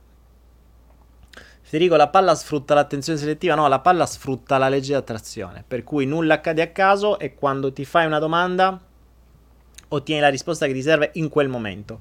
Perché la palla teoricamente è randomica, quindi tira fuori delle cose che a caso, secondo, secondo lei, ma in realtà il caso non esiste. Infatti, molti hanno già avuto occasione che ovviamente non è dovete stare a schiacciare 700 risposte, è una domanda e una risposta. Quindi, se dovete fare qualcosa o chiedere, ovviamente fate delle domande abbastanza generiche, no? Mm, su un qualcosa, la palla vi dà la risposta. E quella risposta è teoricamente casuale, ma è giusta per voi in quel momento. Perché funziona così, perché la legge di attrazione funziona così. Un po' come quando fate le carte, è un po' come quando fate qualunque cosa che sfrutta la legge di attrazione. Cioè il concetto di nulla accade a caso. Nulla accade a caso. Quindi anche una palla, anche una risposta che viene fuori da una palla 8, non accade a caso.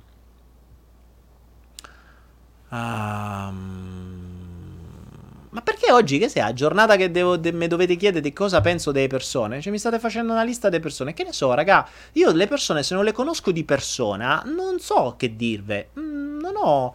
Non mi chiedete pareri su persone che non conosco. Cioè, boh, e anche se fosse conoscere una persona, sarebbe irrilevante. Ripeto, ho sempre detto, dovrei... Eh, dovrei... Mm, dovrei starci assieme 24 su 24 per 6-7 mesi per, con- per cominciare a conoscere una persona. Cioè, dai. Ah, pa, pa, pa, vediamo un po'. Domidimi, hai attivo qualche progetto sull'energia organica? Eh, Domidimi, no. Mm, gli orgoni ne, ho sentito parlare. Eh, sinceramente non ho mai avuto modo di testarli seriamente con delle apparecchiature scientifiche, quindi non so se sono una emerita orgonata oppure sono qualcosa di utile, però se non ho attrezzature io e non posso testare, non è che mi posso eh, fa convincere da quello che mi dicono gli altri, guarda che questo orgone fa questo, questo e quest'altro, cioè, mo devi pure dimostrare, no a chiacchiere e non coi, co, col pendolino, insomma, mo devi dimostrare in qualche maniera, cioè, mandameli, faccio due test qua a GDV, faccio dei test in doppio cieco, insomma, poi ne parliamo. Però, insomma, quindi non ho mai fatto test sulle orgonate. Daniele Intagliata, per favore rispondi che mi sono stancato le mani a scrivere. A che cosa, Daniele? Eh, ti ho risposto, però non vedo la domanda. Daniele, come si riempie il buco da solo? Con un sex toy. Eh, Daniele, cioè, che cosa semplice, no? che domande, Daniele? Come si riempie il buco da solo? Esistono i sex toys. Vai nei negozi, quelli di quelli di, mm, di, di, di, i sex toy, i sexy shop. Eh, oppure li compri online se ti vergogni. Prendi quello che, che, proprio si adatta a te e riempi il buco da solo. È molto semplice. Cosa ne pensi della tela mentale? E che è? Buh. Non ne ho idea. No. Laura, non so cosa sia una tela mentale. Mi fate queste domande difficili, raga. Io sono giullare. Cioè, fate delle domande a un giullare, ragazzi. Mi state confondendo. Mi dite tutte queste cose difficili. Le, le, la psicosomatico. Ho letto delle parole difficilissime. Io parlo dell'anatrofizzazione. Questi mi parlano della psicosomatico. roba, quelle cose lì. Cioè, a uno che ha le cose con i campanelli, potete scrivere la tela mentale. Marisa Ceccarelli, come faccio a non stare male per i dispetti di mio fratello? Ma io, Marisa, secondo me il tuo lo devi accettare. Devi, devi renderti conto che devi accettare, devi trovare un modo per accettare tuo fratello. Marisa Ceccarelli, che dice come faccio a non stare male per i dispetti di mio fratello? Accettalo. È molto semplice. Eh, questa è... Come accettarlo ci sono mille modi. Questo è uno. Eh, eh, que- non, la... non, è che gli devi dare un'accettata, cioè nel senso che puoi prenderti il cappellino, te lo metti in testa e lo accetti mentre gli fai i dispetti. Oppure ti, oppure ti chiedi come mai te li fa. Oppure, ti, mm, oppure gli chiedi come mai te li fa. Perché potrebbe darsi eh, sapere la vera motivazione per cui ti fai dispetti sarebbe utile. Forse potresti aiutarlo. Alessandro Cimoli, cosa ne pensi dell'antropologia quantica neuropsicoanalogica? Andiamo avanti per parole, cioè stiamo andando per supercazzole stasera. È la serata di supercazzole, mi sa. Sembra un gioco che, facciava, che facevamo quando... Sembra un gioco che facevamo quando facevamo i... I, i, i, corsi public speaking, no? Che si fa, la persona viene, da, viene sul palco e, e, tu gli inventi, cioè allora parlaci della, del, dell'estrumovisio analogico bipolare. Cioè, di che? Dell'estrumovisio analogico bipolare. Ah, e c'ha tre minuti per parlare davanti a un pubblico magari di tante persone. Ma così all'istante, cioè devi inventare al volo. ed, è, ed, era così, era divertente inventarsi queste stronzate e vedere come poi la mente, di fronte allo stress di parlare in pubblico davanti a tante persone che ti ascoltano e ridono di te, che è ancora peggio, tu ti devi inventare queste cose essendo anche brillante, perché non è poi di cazzate. Eh, devi, devi, dire qualcosa che sia brillante, che devi far ridere, che deve, che deve, o che deve interessare, o che deve sembrare serio. È una roba di public speaking. È molto divertente. È cos'è, uh, uno dei momenti più esilaranti di un corso di public speaking. Alessio, cosa ne pensi di Daniele Penna? Un coglione questo. Guarda, mi avvalgo della facoltà di non rispondere. Daniele Penna è lascia perdere. Cioè, fatevi la vostra idea, andate online, guardatevi quelle, quei 300-400 video che c'ha e fatevi la vostra opinione. Io sinceramente non... Mh, mm, ho, l'ho detto prima, non mi chiedete giudizi su persone che non conosco. ah, Dio buono. Vediamo, vediamo, fatemi qualche altra domanda. Vediamo se c'è qualche. Un'ora e 26. Oggi siamo easy. Oggi stiamo tranquilli. Non, non ho dovuto sciorinare una valanca di cose. Daniele, è difficile studiare e applicare il salto quantico alla quotidianità al 100%? È un'affermazione o una domanda? Allora, ragazzi, una regola. Quando fate una domanda, mettete il punto interrogativo. Perché se no io non lo capisco che è una domanda. Se non mettete il punto interrogativo è un'affermazione. Quindi se affermate, ci avete ragione. Se domandate, ve posso rispondere. Maurizio dice: La psicologia serve a convincere con l'H le persone che sono deboli. La grammatica serve a imparare a scrivere A senza H. Vabbè, ok. È meglio il giorno di oggi. Daniele, sta andando avanti quel progetto ci dovrebbe consigliare la nostra vendita automatica attraverso un PC come quella ragazza che ha fatto un flow. Allora, Federico, ehm, l'ho detto ieri, Miriam è in giro per il mondo. Sto aspettando notizie da lei perché so che stava organizzando qualcosa per fare questo. Um, non riusciamo, non riusciremo a farlo assieme perché poi ci sono stati diversi segnali dell'universo per cui abbiamo uh, messo un attimo da parte quella roba lì e mh, ci siamo orientati su altro. Eh, però sapevo che stava preparando qualcosa, quindi adesso so che è in giro per il mondo, quando riapparirà, e tra l'altro riapp- spero che abbia letto il messaggio che non ho più Whatsapp, per cui riapparirà in qualche altra maniera e magari me la trovo dietro la porta, che tanto lei sta da queste parti, per cui sapremo come funziona. Massimo Pollastri, intuizioni, come svilupparle? Beh, eh, Massimo, allora Intuizioni, come svilupparle? Bella domanda. Uno, torniamo sempre sul discorso di prima, smetti di dire bugie a te stesso. Quindi comincia a sviluppare la fiducia in te stesso. Due, sarebbe meglio migliorare l'alimentazione perché ci sono il cibo, soprattutto quello che normalmente si mangia, zuccheri, carboidrati, animali, latticini, mh, mm, cereali, sono tutte cose che potenziano il chakra terreno e che distaccano dai chakra alti.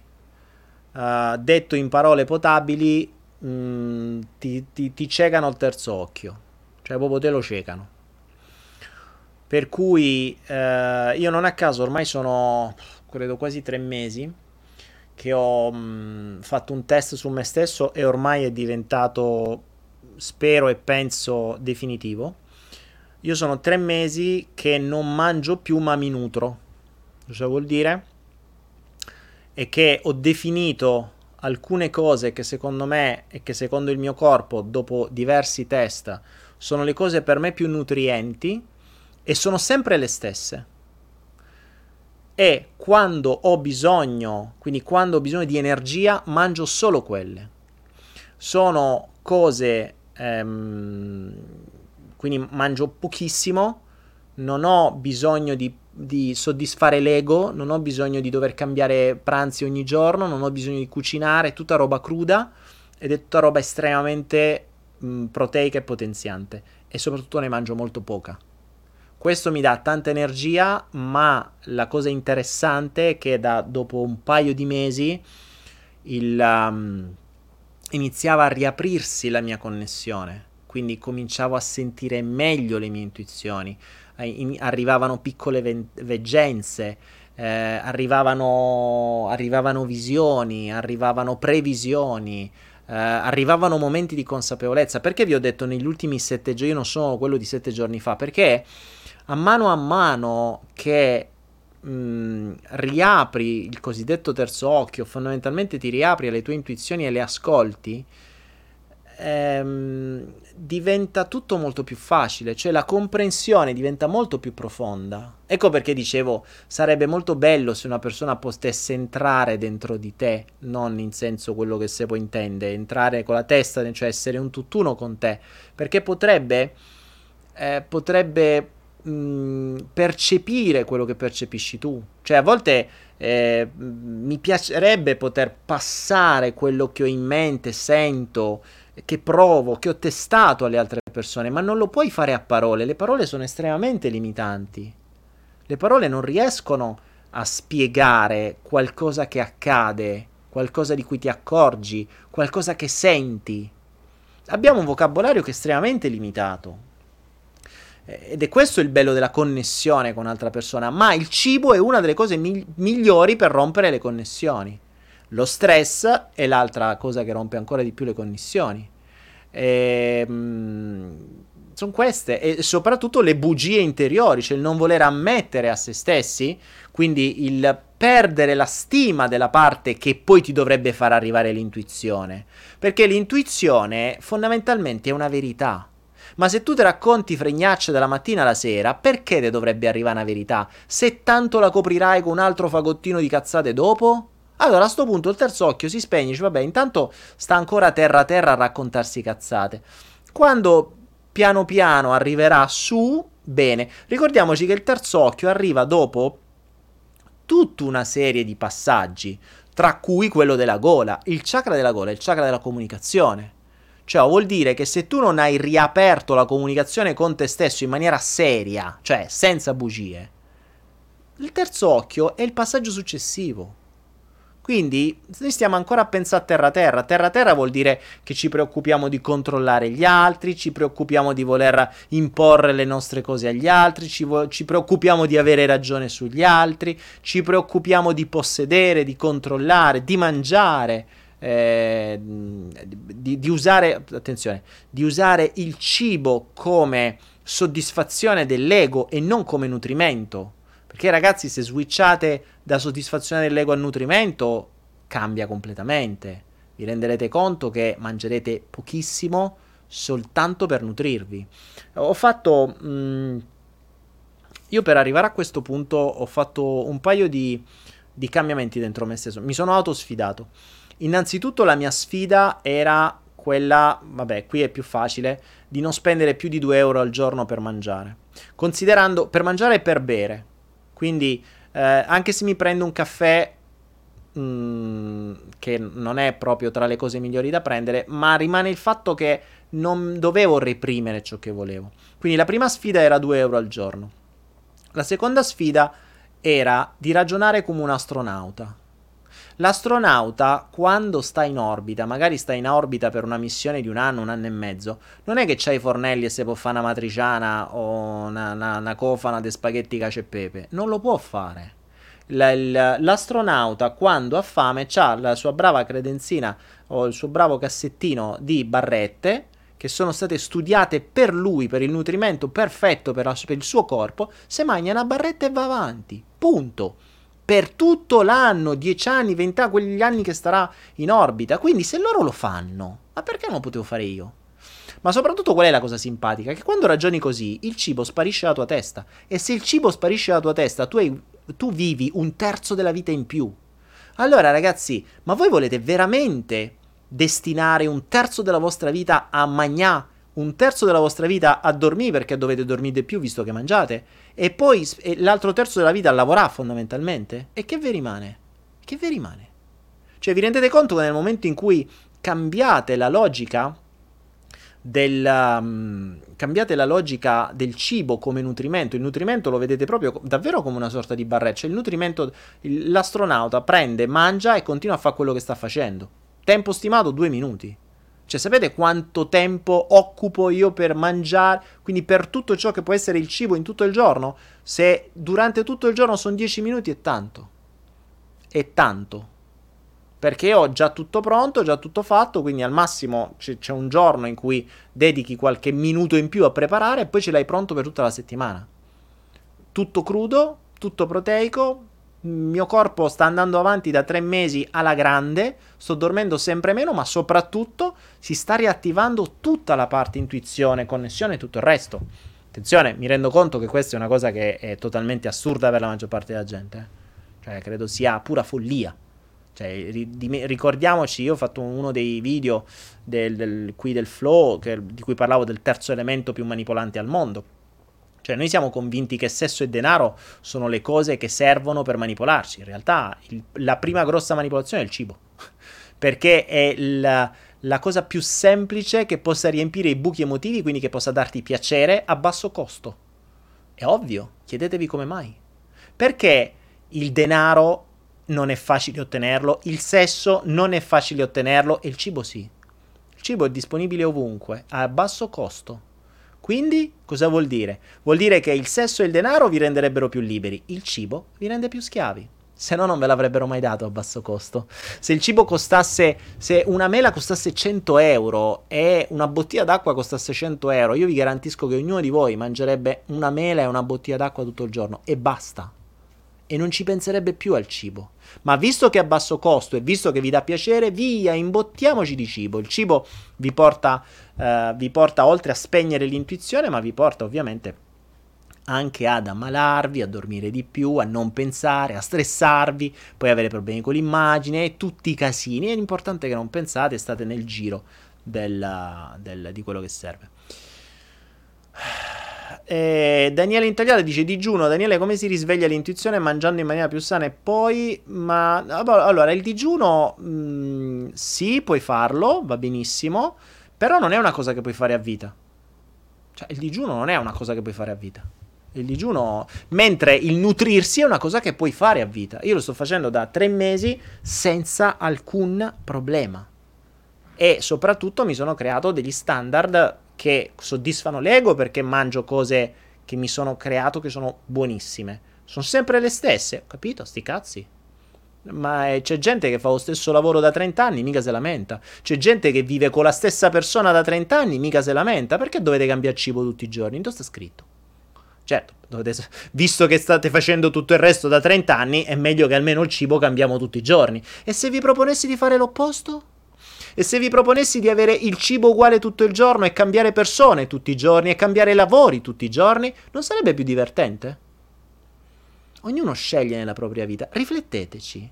Come mai ci sono cose che fate sempre uguali tutti i giorni e invece il cibo volete cambiare tutti i giorni? Switchate un attimo l'idea e pensate al lavoro, pensate alle persone, Pensate alle relazioni, pensate agli interessi, pensate a quello che fate su internet, pensate a qualunque cosa come se fosse il cibo. Ogni giorno qualcosa di diverso e di più piacevole. Oh, come sarebbe bella la vita se il cibo, se il concetto che applichiamo al cibo lo applicassimo al resto delle altre cose, eh? Sfidiamoci così. Io è quello che ho preferito fare. Ho preferito tenere il cibo sempre uguale e cambiare tutto il resto costantemente. Adesso mi dirà, eh, voi sbagli, se non sei etico, sei uno stronzo. Ci avete ragione, ci avete ragione. ah, Dio. Ma ragazzi, i cibi che nutrono sono quelli più poveri in assoluto. Eh. Cibi, se volete uno dei cibi, cioè non dovete essere vegani. Per esempio, le uova sono tra i cibi che no, nutrono di più. Cioè, potreste mangiare due o tre uova al giorno e state a posto. Poi adesso dirà, eh, perché no? C'è il colesterolo, c'è il polistirolo alto. No, vabbè. Uh, potrete, potreste mangiare frutta secca e via. Potreste mangiare un po' di, di, di, di noccioline, un po' di mandorle, un po' di qualunque altra cosa e va bene così. Uh, poi uso tanto spezie, per cui c- mi sono fatto tutta una serie di cose mh, proprio anche per il bene fisico. Quindi aglio, cipolla, uh, spezie varie, tutto ciò che serve o che secondo me serve e che soprattutto è buono. Ah, tofu. Ah, qua il tofu è buono, lì da voi fa cagare. Claudia dice: Poi il cibo crea dipendenza, come le droghe. Quando mangio meno, paradossalmente ho meno voglia di mangiare. Eh, Claudia, è così. Non è paradossalmente, è così. Anche perché la maggior parte dei cibi contengono zucchero anche quando non lo sai. Quindi i, i, carboidrati contengono zuccheri e sono, sono, droghe. Guardatevi quel video sullo zucchero che vi abbiamo pubblicato su saltoquantico.net. Uh, quel documentario sullo zucchero. Non mangiate più niente dopo di quel documentario. Ma meno male. E voi mangiate costantemente carboidrati. Carboidrati sono zuccheri. In più mangiate zuccheri. In più mangiate di tutto di più. Lo zucchero è praticamente una droga. È conosciuto come. Hai visto il rigetto? Bellissimo il, um, come il corpo reagisce immediatamente. Cioè, parlando di zucchero, il mio corpo mi ha fatto venire una, una sorta di ruttino. Cioè, ha, sta, ha, rigu- ha, ha espulso. Quindi il mio corpo mi ha detto, minchia, zucchero, boh. È bellissimo. Ecco, ieri parlavo della dissociazione. Questa l'ha vista la persona che sta di fronte a me. Cioè, non è che c'è una persona, è il mio dissociato. Cioè io ho fatto questo gesto, mi sono reso conto, la persona, quindi la mia parte dissociata ha detto ti sei reso conto di quello che hai appena fatto? Ti, hai compreso perché l'hai fatto nel momento in cui hai detto zucchero? E lì mi ha fatto rendere conto il mio dissociato di quello che avevo fatto. Mi ha fatto accorgere. Capite che vuol dire stare dentro e stare fuori? Questo è il concetto di dissociazione di cui parlavo ieri o l'altro ieri. È il fare un, un qualcosa e rendersene immediatamente consapevole. Quello che avete visto in diretta è stato praticamente parlavo di zucchero, ho avuto uno scarico fisico, l- que- la- il mio dissociato di fronte a me mi ha detto perché lo hai fatto? E la risposta è stata immediata, certo, ho rigettato lo zucchero, ho rigettato il pensiero dello zucchero, anche perché adesso io praticamente lo zucchero non lo prendo per niente se non ogni tanto... No, non mi dite che il documentario non c'è più, cazzo, l'hanno tolto. Eh, lo immaginavo che l'avrebbero tolto, ma lo immaginavo che l'avrebbero bannato. Peccato, peccato. Comunque provate a cercarlo. Eh, si chiama Sugar il, il, documentario. Magari lo trovate da qualche altra parte. Eh, vabbè, vabbè, vabbè. Cosa pensi dei negozi bio? Un buon business. Adesso la gente va di moda sui negozi bio. Mm, se chiedete a chi ha... Mm, chiedetevi più che dei negozi bio, chiedetevi come si ha la licenza dei prodotti bio Chiedetelo a qualche coltivatore che conoscete e chiedetevi come si fa ad avere la licenza, quali sono i parametri da rispettare. E poi probabilmente ricomincerete a comprare al Carrefour. Anzi, no, Carrefour costa una cifra, com- com- com- comprate all'Idol che fate prima. Stefano dice: Ecco, Stefano dice che il documentario sullo zucchero l'ha scaricato. Se vi va, se vi serve, date il vostro indirizzo in privato, ve lo manda. Ok. Ah, ecco, Paola ha, ha pubblicato Salto Quantico Net Zucchero. Eh, Paola, verifica se c'è ancora perché dicono che l'hanno tolto.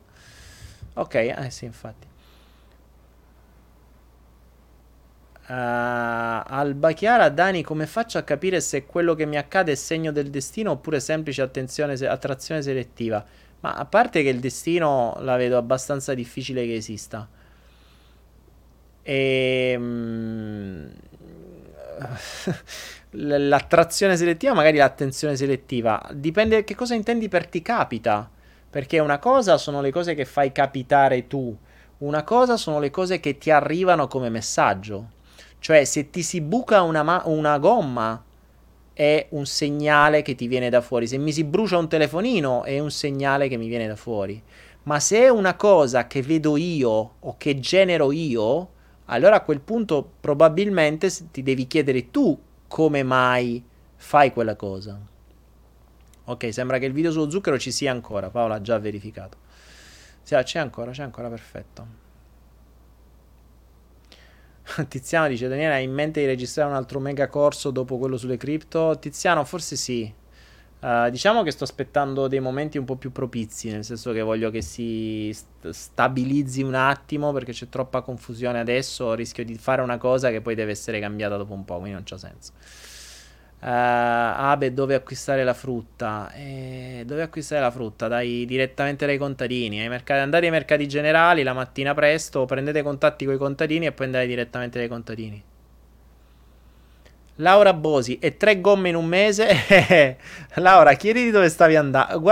Allora, verifica innanzitutto se stavi andando sempre nello stesso posto quando si è bucata una gomma. E se fosse così, chiediti perché stai andando in quel posto. Cioè, tre gomme in un mese vuol dire non andare più in quel posto. Il sapere libertà dice come si fa a pilotare i pensieri da so- che da soli partono spesso negativi e devo fare uno sforzo enorme per accorgermene e cambiarli. Uh, stai già facendo una cosa buona, cioè te ne stai accorgendo. Uh, per adesso fai uno sforzo enorme e continua a farlo. Continua a farlo per un tempo così lungo in maniera tale che la mente si abitui a farlo da solo, da sola.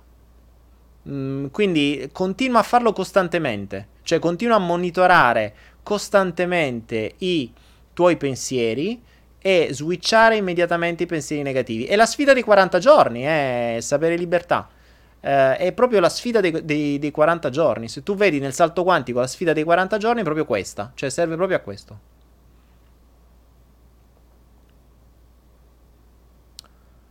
Uh, uno zio a spasso, Daniele, vorrei chiederti una cosa importantissima. Cosa ne pensi del palio di Siena e tutto quello che ci gira attorno, del volontariato che fanno e di come usano e formano e sfruttano già da bimbi che usano il servizio del palio a gratis? Se conosci come funziona. Uh, uno zio a spasso, guarda, allora io sono stato a Siena un paio, no, più di un paio di volte.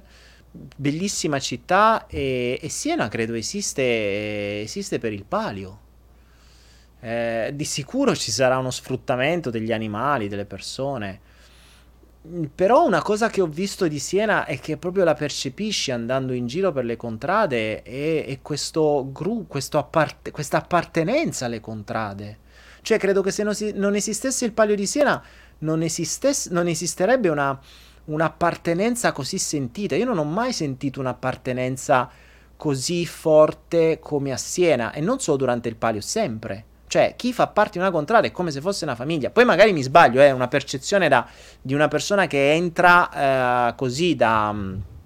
da uh, come dire, da, da, da, sconosciuto di tutto questo, no? Però è una cosa che ho sentito a Siena e da nessun'altra parte. Cioè, nelle altre città ci sono condomini non, co, co, dove i condomini non si conoscono tra di loro. Mentre cacchio nelle contrade c'è un... Poi, poi combattono uno contro l'altra, per carità. Però nella contrada è come se fosse una famiglia allargata. Almeno, ripeto, questa è stata la mia percezione. C'è una cosa che si, si sentiva.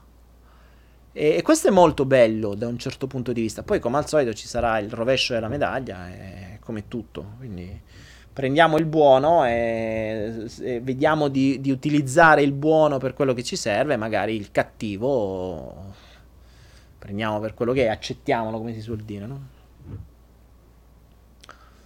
Uh, Abe dice come si evolve in fretta? Correndo. come si evolve in fretta? Mm, monitorando costantemente, stando tanto dentro di te. Chiedendoti costantemente... Guarda, credo che oggi come oggi il consiglio maggiore che ti posso dire è chiediti per ogni singola azione perché la stai facendo. Questo è il modo, secondo me, più semplice. Ovviamente senza, dire, senza raccontarti cazzate. Quindi ammettendo a te stesso a te stessa perché davvero lo stai facendo. Davvero. Non ti fermare alla prima risposta. Non ti fermare perché la prima sarà una cagata pazzesca. La seconda pure, la terza pure, la quarta pure. Però senti, mh, mm, chiediti se davvero lo stai facendo per quello, c'è qualcosa sotto. Lo percepirai dopo un po' che vai davvero sotto. Chiediti poi come fai a saperlo che lo stai facendo per questo. Cioè, la seconda domanda può essere come fai a saperlo? Al fagottino delle cazzate, chiediti come fai a saperlo. Poi è fantastico perché una cosa interessante che noto spesso nelle persone, no? Eh, che ti dice come fai a saperlo? Eh, non lo so. Perché fai questa cosa qui? Eh, boh, non lo so. Eh, perché perché, boh, per questo, non, boh, non sono sicuri. Poi tu gli dici, ma non è che lo stai facendo per questo? No, no, no, no, per questo non lo sto facendo. Ah. Eh, ma non è che lo stai facendo per quest'altro motivo? No, no, no, non è per questo. Ah. Ricordatevi che una persona che ti dice che non sa perché sta facendo qualcosa, ma asserisce immediatamente perché non lo sta facendo, per essere sicuro che quello non è il motivo per cui lo sta facendo, vuol dire che sa esattamente dentro di sé qual è il motivo reale per cui lo sta facendo. Perché se no non potrebbe asserire con certezza che quello non è il motivo. Questo è logica, eh? Cioè, voi cominciate a tirar giù qualcosa. Senti, ma non è che lo fai perché vuoi essere più accettato? No, no, no, più accettato, no, no, no. Ma non è che lo fai perché così speri un po' di più? No, no, no, no, no, no, no.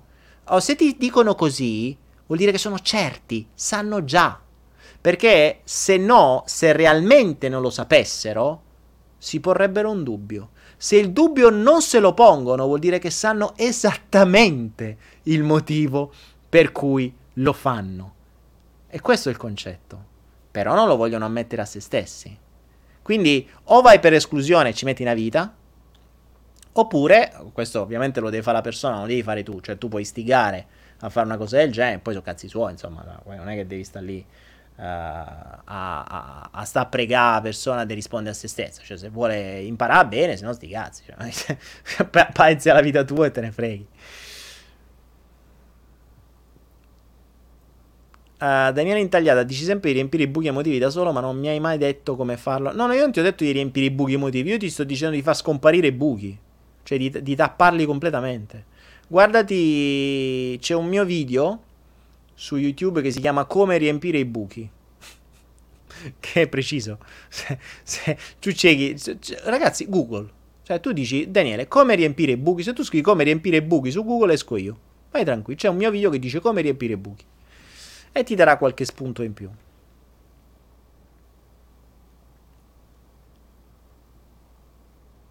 Una volta ammesso che faccio tutto per soddisfare i bisogni, che faccio? Cambi, fai qualcosa di diverso. Oppure non ti prendi più in giro e soddisfi i bisogni. Cioè, è molto semplice, Abe. Capisci? Cioè, una volta che ho ammesso che faccio tutto per soddisfare i bisogni, che faccio? Boh, allora trova le strade migliori per soddisfarle. Cioè, scegli, no? Ricordate una cosa, questa la useremo come, come frase, come aforisma, no? Ciò su cui poni la tua attenzione determina la tua missione. O meglio, rivela la tua missione. Ciò su cui poni la tua attenzione rivela la tua missione. Ok? Che vuol dire? Vuol dire che se tu poni la tua attenzione costantemente su Uh, ah, vedi quello lì, oh, vedi che stronzo quello là. Eh, oh, guarda quello che ha scritto. Eh, ma guarda quell'altro. Ma, ma che merda. Guarda que- quello è poco etico. Eh, quello è eh, schifo. Oh, quello sbaglia. Quello di su, quello di giù. Ok. Su che stai ponendo la tua attenzione? Perché se ragioni così, ciò su cui poni la tua attenzione determina la tua missione. Se la tua missione è giudicare gli altri, ben venga. La tua vita la stai dedicando agli altri. Dici, ma questa è la mia missione, eh, ma che missione di merda? Eh, vabbè, cambiala. Mica ti ho detto io cosa devi fare tutti i giorni, sei tu che scegli cosa fare. È per questo che vi dico, chiedetevi perché. Perché le vostre azioni determinano la vostra missione.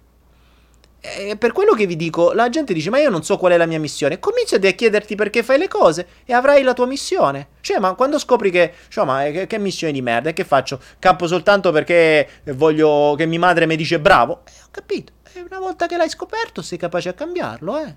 Cioè, la prima fase scopri. La seconda frase, la seconda fase non ti piace? Cambia. Raga, è mica difficile. Cioè, se una cosa non va, cambiala. Se non la vuoi cambiare, ammetti che stai facendo tutto per farti di bravo da tua madre, da tuo padre, da tuo fratello, da chi ti pare. Una volta che lo ammetti, vai da tua madre e dici: Mamma, ascolta, allora, io mi sono reso conto che sto campando per affinché tu mi dici bravo. Mi dici che devo fare così tu mi dici bravo? E ti fai fare una lista. E tu campi facendo quella lista. Fai prima. Cioè, è questo il concetto che dico. Nel momento in cui voi non vi prendete più in giro e scoprite qual è il vostro reale bisogno, risparmiate tempo. Se qualcuno dice, allora la, la mia missione è che io non, non, non mi accetto, allora per accettarmi devo trombarmi almeno 50 donne. Ehm, dice, vabbè, mica posso dire sta cosa, io devo fare, invece devo fare, che ne so, devo diventare un coach, devo diventare un trainer, devo diventare un naturopata, devo diventare un re caro, devo diventare uno che fa meditazioni, mi devo vestire, qual- qualunque cosa. Invece di raccontarti tutto questo fagottino di cazzaio, io dice, eh, voglio diventare un trainer, perché? Cioè, perché così voglio aiutare la gente, perché? Eh, perché aiutando la gente la gente sarà più grata. Perché? E che ti serve che la gente... Eh, perché mi dice bravo la gente. E quando ti dice bravo, eh, perché poi tra quelli che mi dice bravo ci saranno pure le donne. E poi, eh, perché tra quelle donne qualcuno mi ha troppo... Oh, bravo. Ah, non fai prima. Cioè, nel momento in cui scopri il succo della tua reale motivazione, quindi del motivo che ti muove all'azione, fai molto prima. Vai di resi e tu scopri che l'obiettivo è quello, fai molto prima. Vai da tutte le donne in giro, senti, me la dai, no, me la dai, no, me la dai. Giochi sui grandi numeri, fai molto prima, due, tre a notte te le fai. Non devi stare lì a, a, a fare il figo e a raccontare un sacco di cose, a comprarti i vestiti, a avere una macchina, a avere una casa. Eh, tutto sto casino. Cioè, l'obiettivo è un altro. Vai diretto all'obiettivo. Perché il, la domanda perché lo fai ti permette di creare una linearità tra il punto A e il punto B, cioè tra il punto in cui ti trovi e il punto dove vuoi arrivare. Se invece ti racconti una valanga di minchiate perché non vuoi ammettere che tu vuoi arrivare al punto B, qualunque esso sia, perché il punto B potrebbe essere essere accettato da mia madre, essere accettato da mio padre, eh, far sì che mio fratello mi dica bravo, far sì che mi, mio padre mi accetti che sono nato uomo invece che donna, e così via. Il punto B è uno, che normalmente è un obiettivo di tutti, che ovviamente la maggior parte della gente non ammette. Per arrivare a questo punto B e non ammetterlo, deve fare dei giri pindarici, dei, proprio dei voli, delle cose stranissime, che a volte impiegano tutta la vita e non si rendono conto che stanno inseguendo un punto immaginario. Se invece se ne rendessero conto, sarebbe tutto molto più facile. Capite? Cioè, è molto più semplice. Vuoi essere accettato da tua madre? Vai da tua madre e chiedi, ma che vuoi? Voglio la promozione dal capo. E eh, dice, vai dal capo diretto. Ci senti, io sto campà. Perché voglio la promozione? Che devo fare per avere questa promozione? Ci devi fare queste cose. Ok, fa, lo fai. Non stai lì a smenarti, a chiedere la raccomandazione, girargli, la do, non gliela devo fare. Cioè, non lo so. Stringete, arrivate al succo della, della, della, della vostra vita. Cioè, um, non fate come, non vi, come abbiamo detto prima, non vi anatrofizzate. Cioè, non fate come l'anatra che deve muoversi costantemente per sta ferma. Andate direttamente dove dovete arrivare, raggiungete quell'obiettivo e poi passate ad altro. Molto semplice, non è così difficile, ragazzi, la vita non è difficile. Vi ricordo, ragazzi, che l'ultima lettera verrà fuori durante la sigla e vincerà i 500 acidi, ormai non lo dico neanche più, i 500 acidi che sono gli ACD eh, che sono un mezzo di, di, acquisto, potete praticamente sono tipo soldi che potete utilizzare su Anaera per comprare. E, mm, e, li vincerà chi scriverà il proprio username di Anaera e la sequenza corretta per primo in YouTube e per primo in Facebook. Ma per primo non che scrive per primo voi, ma che arriva a noi, quindi quello che arriva sul nostro schermo che poi voi vedrete online. Tra l'altro è fondamentale scrivere l'account corretto, perché l'altra sera il primo che l'ha scritto ha scritto un account sbagliato. Quindi se noi non abbiamo quello username su Anaera non ve li possiamo accreditare. La regola è dovete scrivere lo username corretto e la sigla, la, la serie, la sequenza di lettere corrette. Per prime rivincete. La, vincete i 500 ACD. Tra l'altro, se state su Anaera, oggi avrete visto apparire un nuovo portafoglio che si chiama... Come si chiama? ACD Old, di cui ho accennato ieri già durante la Naira Voice, che sarà un premio per chi farà l'holder, cioè manterrà gli ACD. Ma poi vi spiegheremo meglio nelle news e vi racconteremo tutto. Ragazzi, Uh, Abe dice dove donarti per i tuoi progetti. Abe, grazie. Se vuoi donarci, vai su www.saltoquantico.net e troverai il link donazioni. Lo, puoi trovarlo anche se vai su www.followtheflow.club. Che tra l'altro io lo dimentico, ma followtheflow.club è il sito dove trovate tutti i flow e dove trovate la chat di followtheflow.club. Ormai sono boh, 600 persone, non so quante persone ci sono.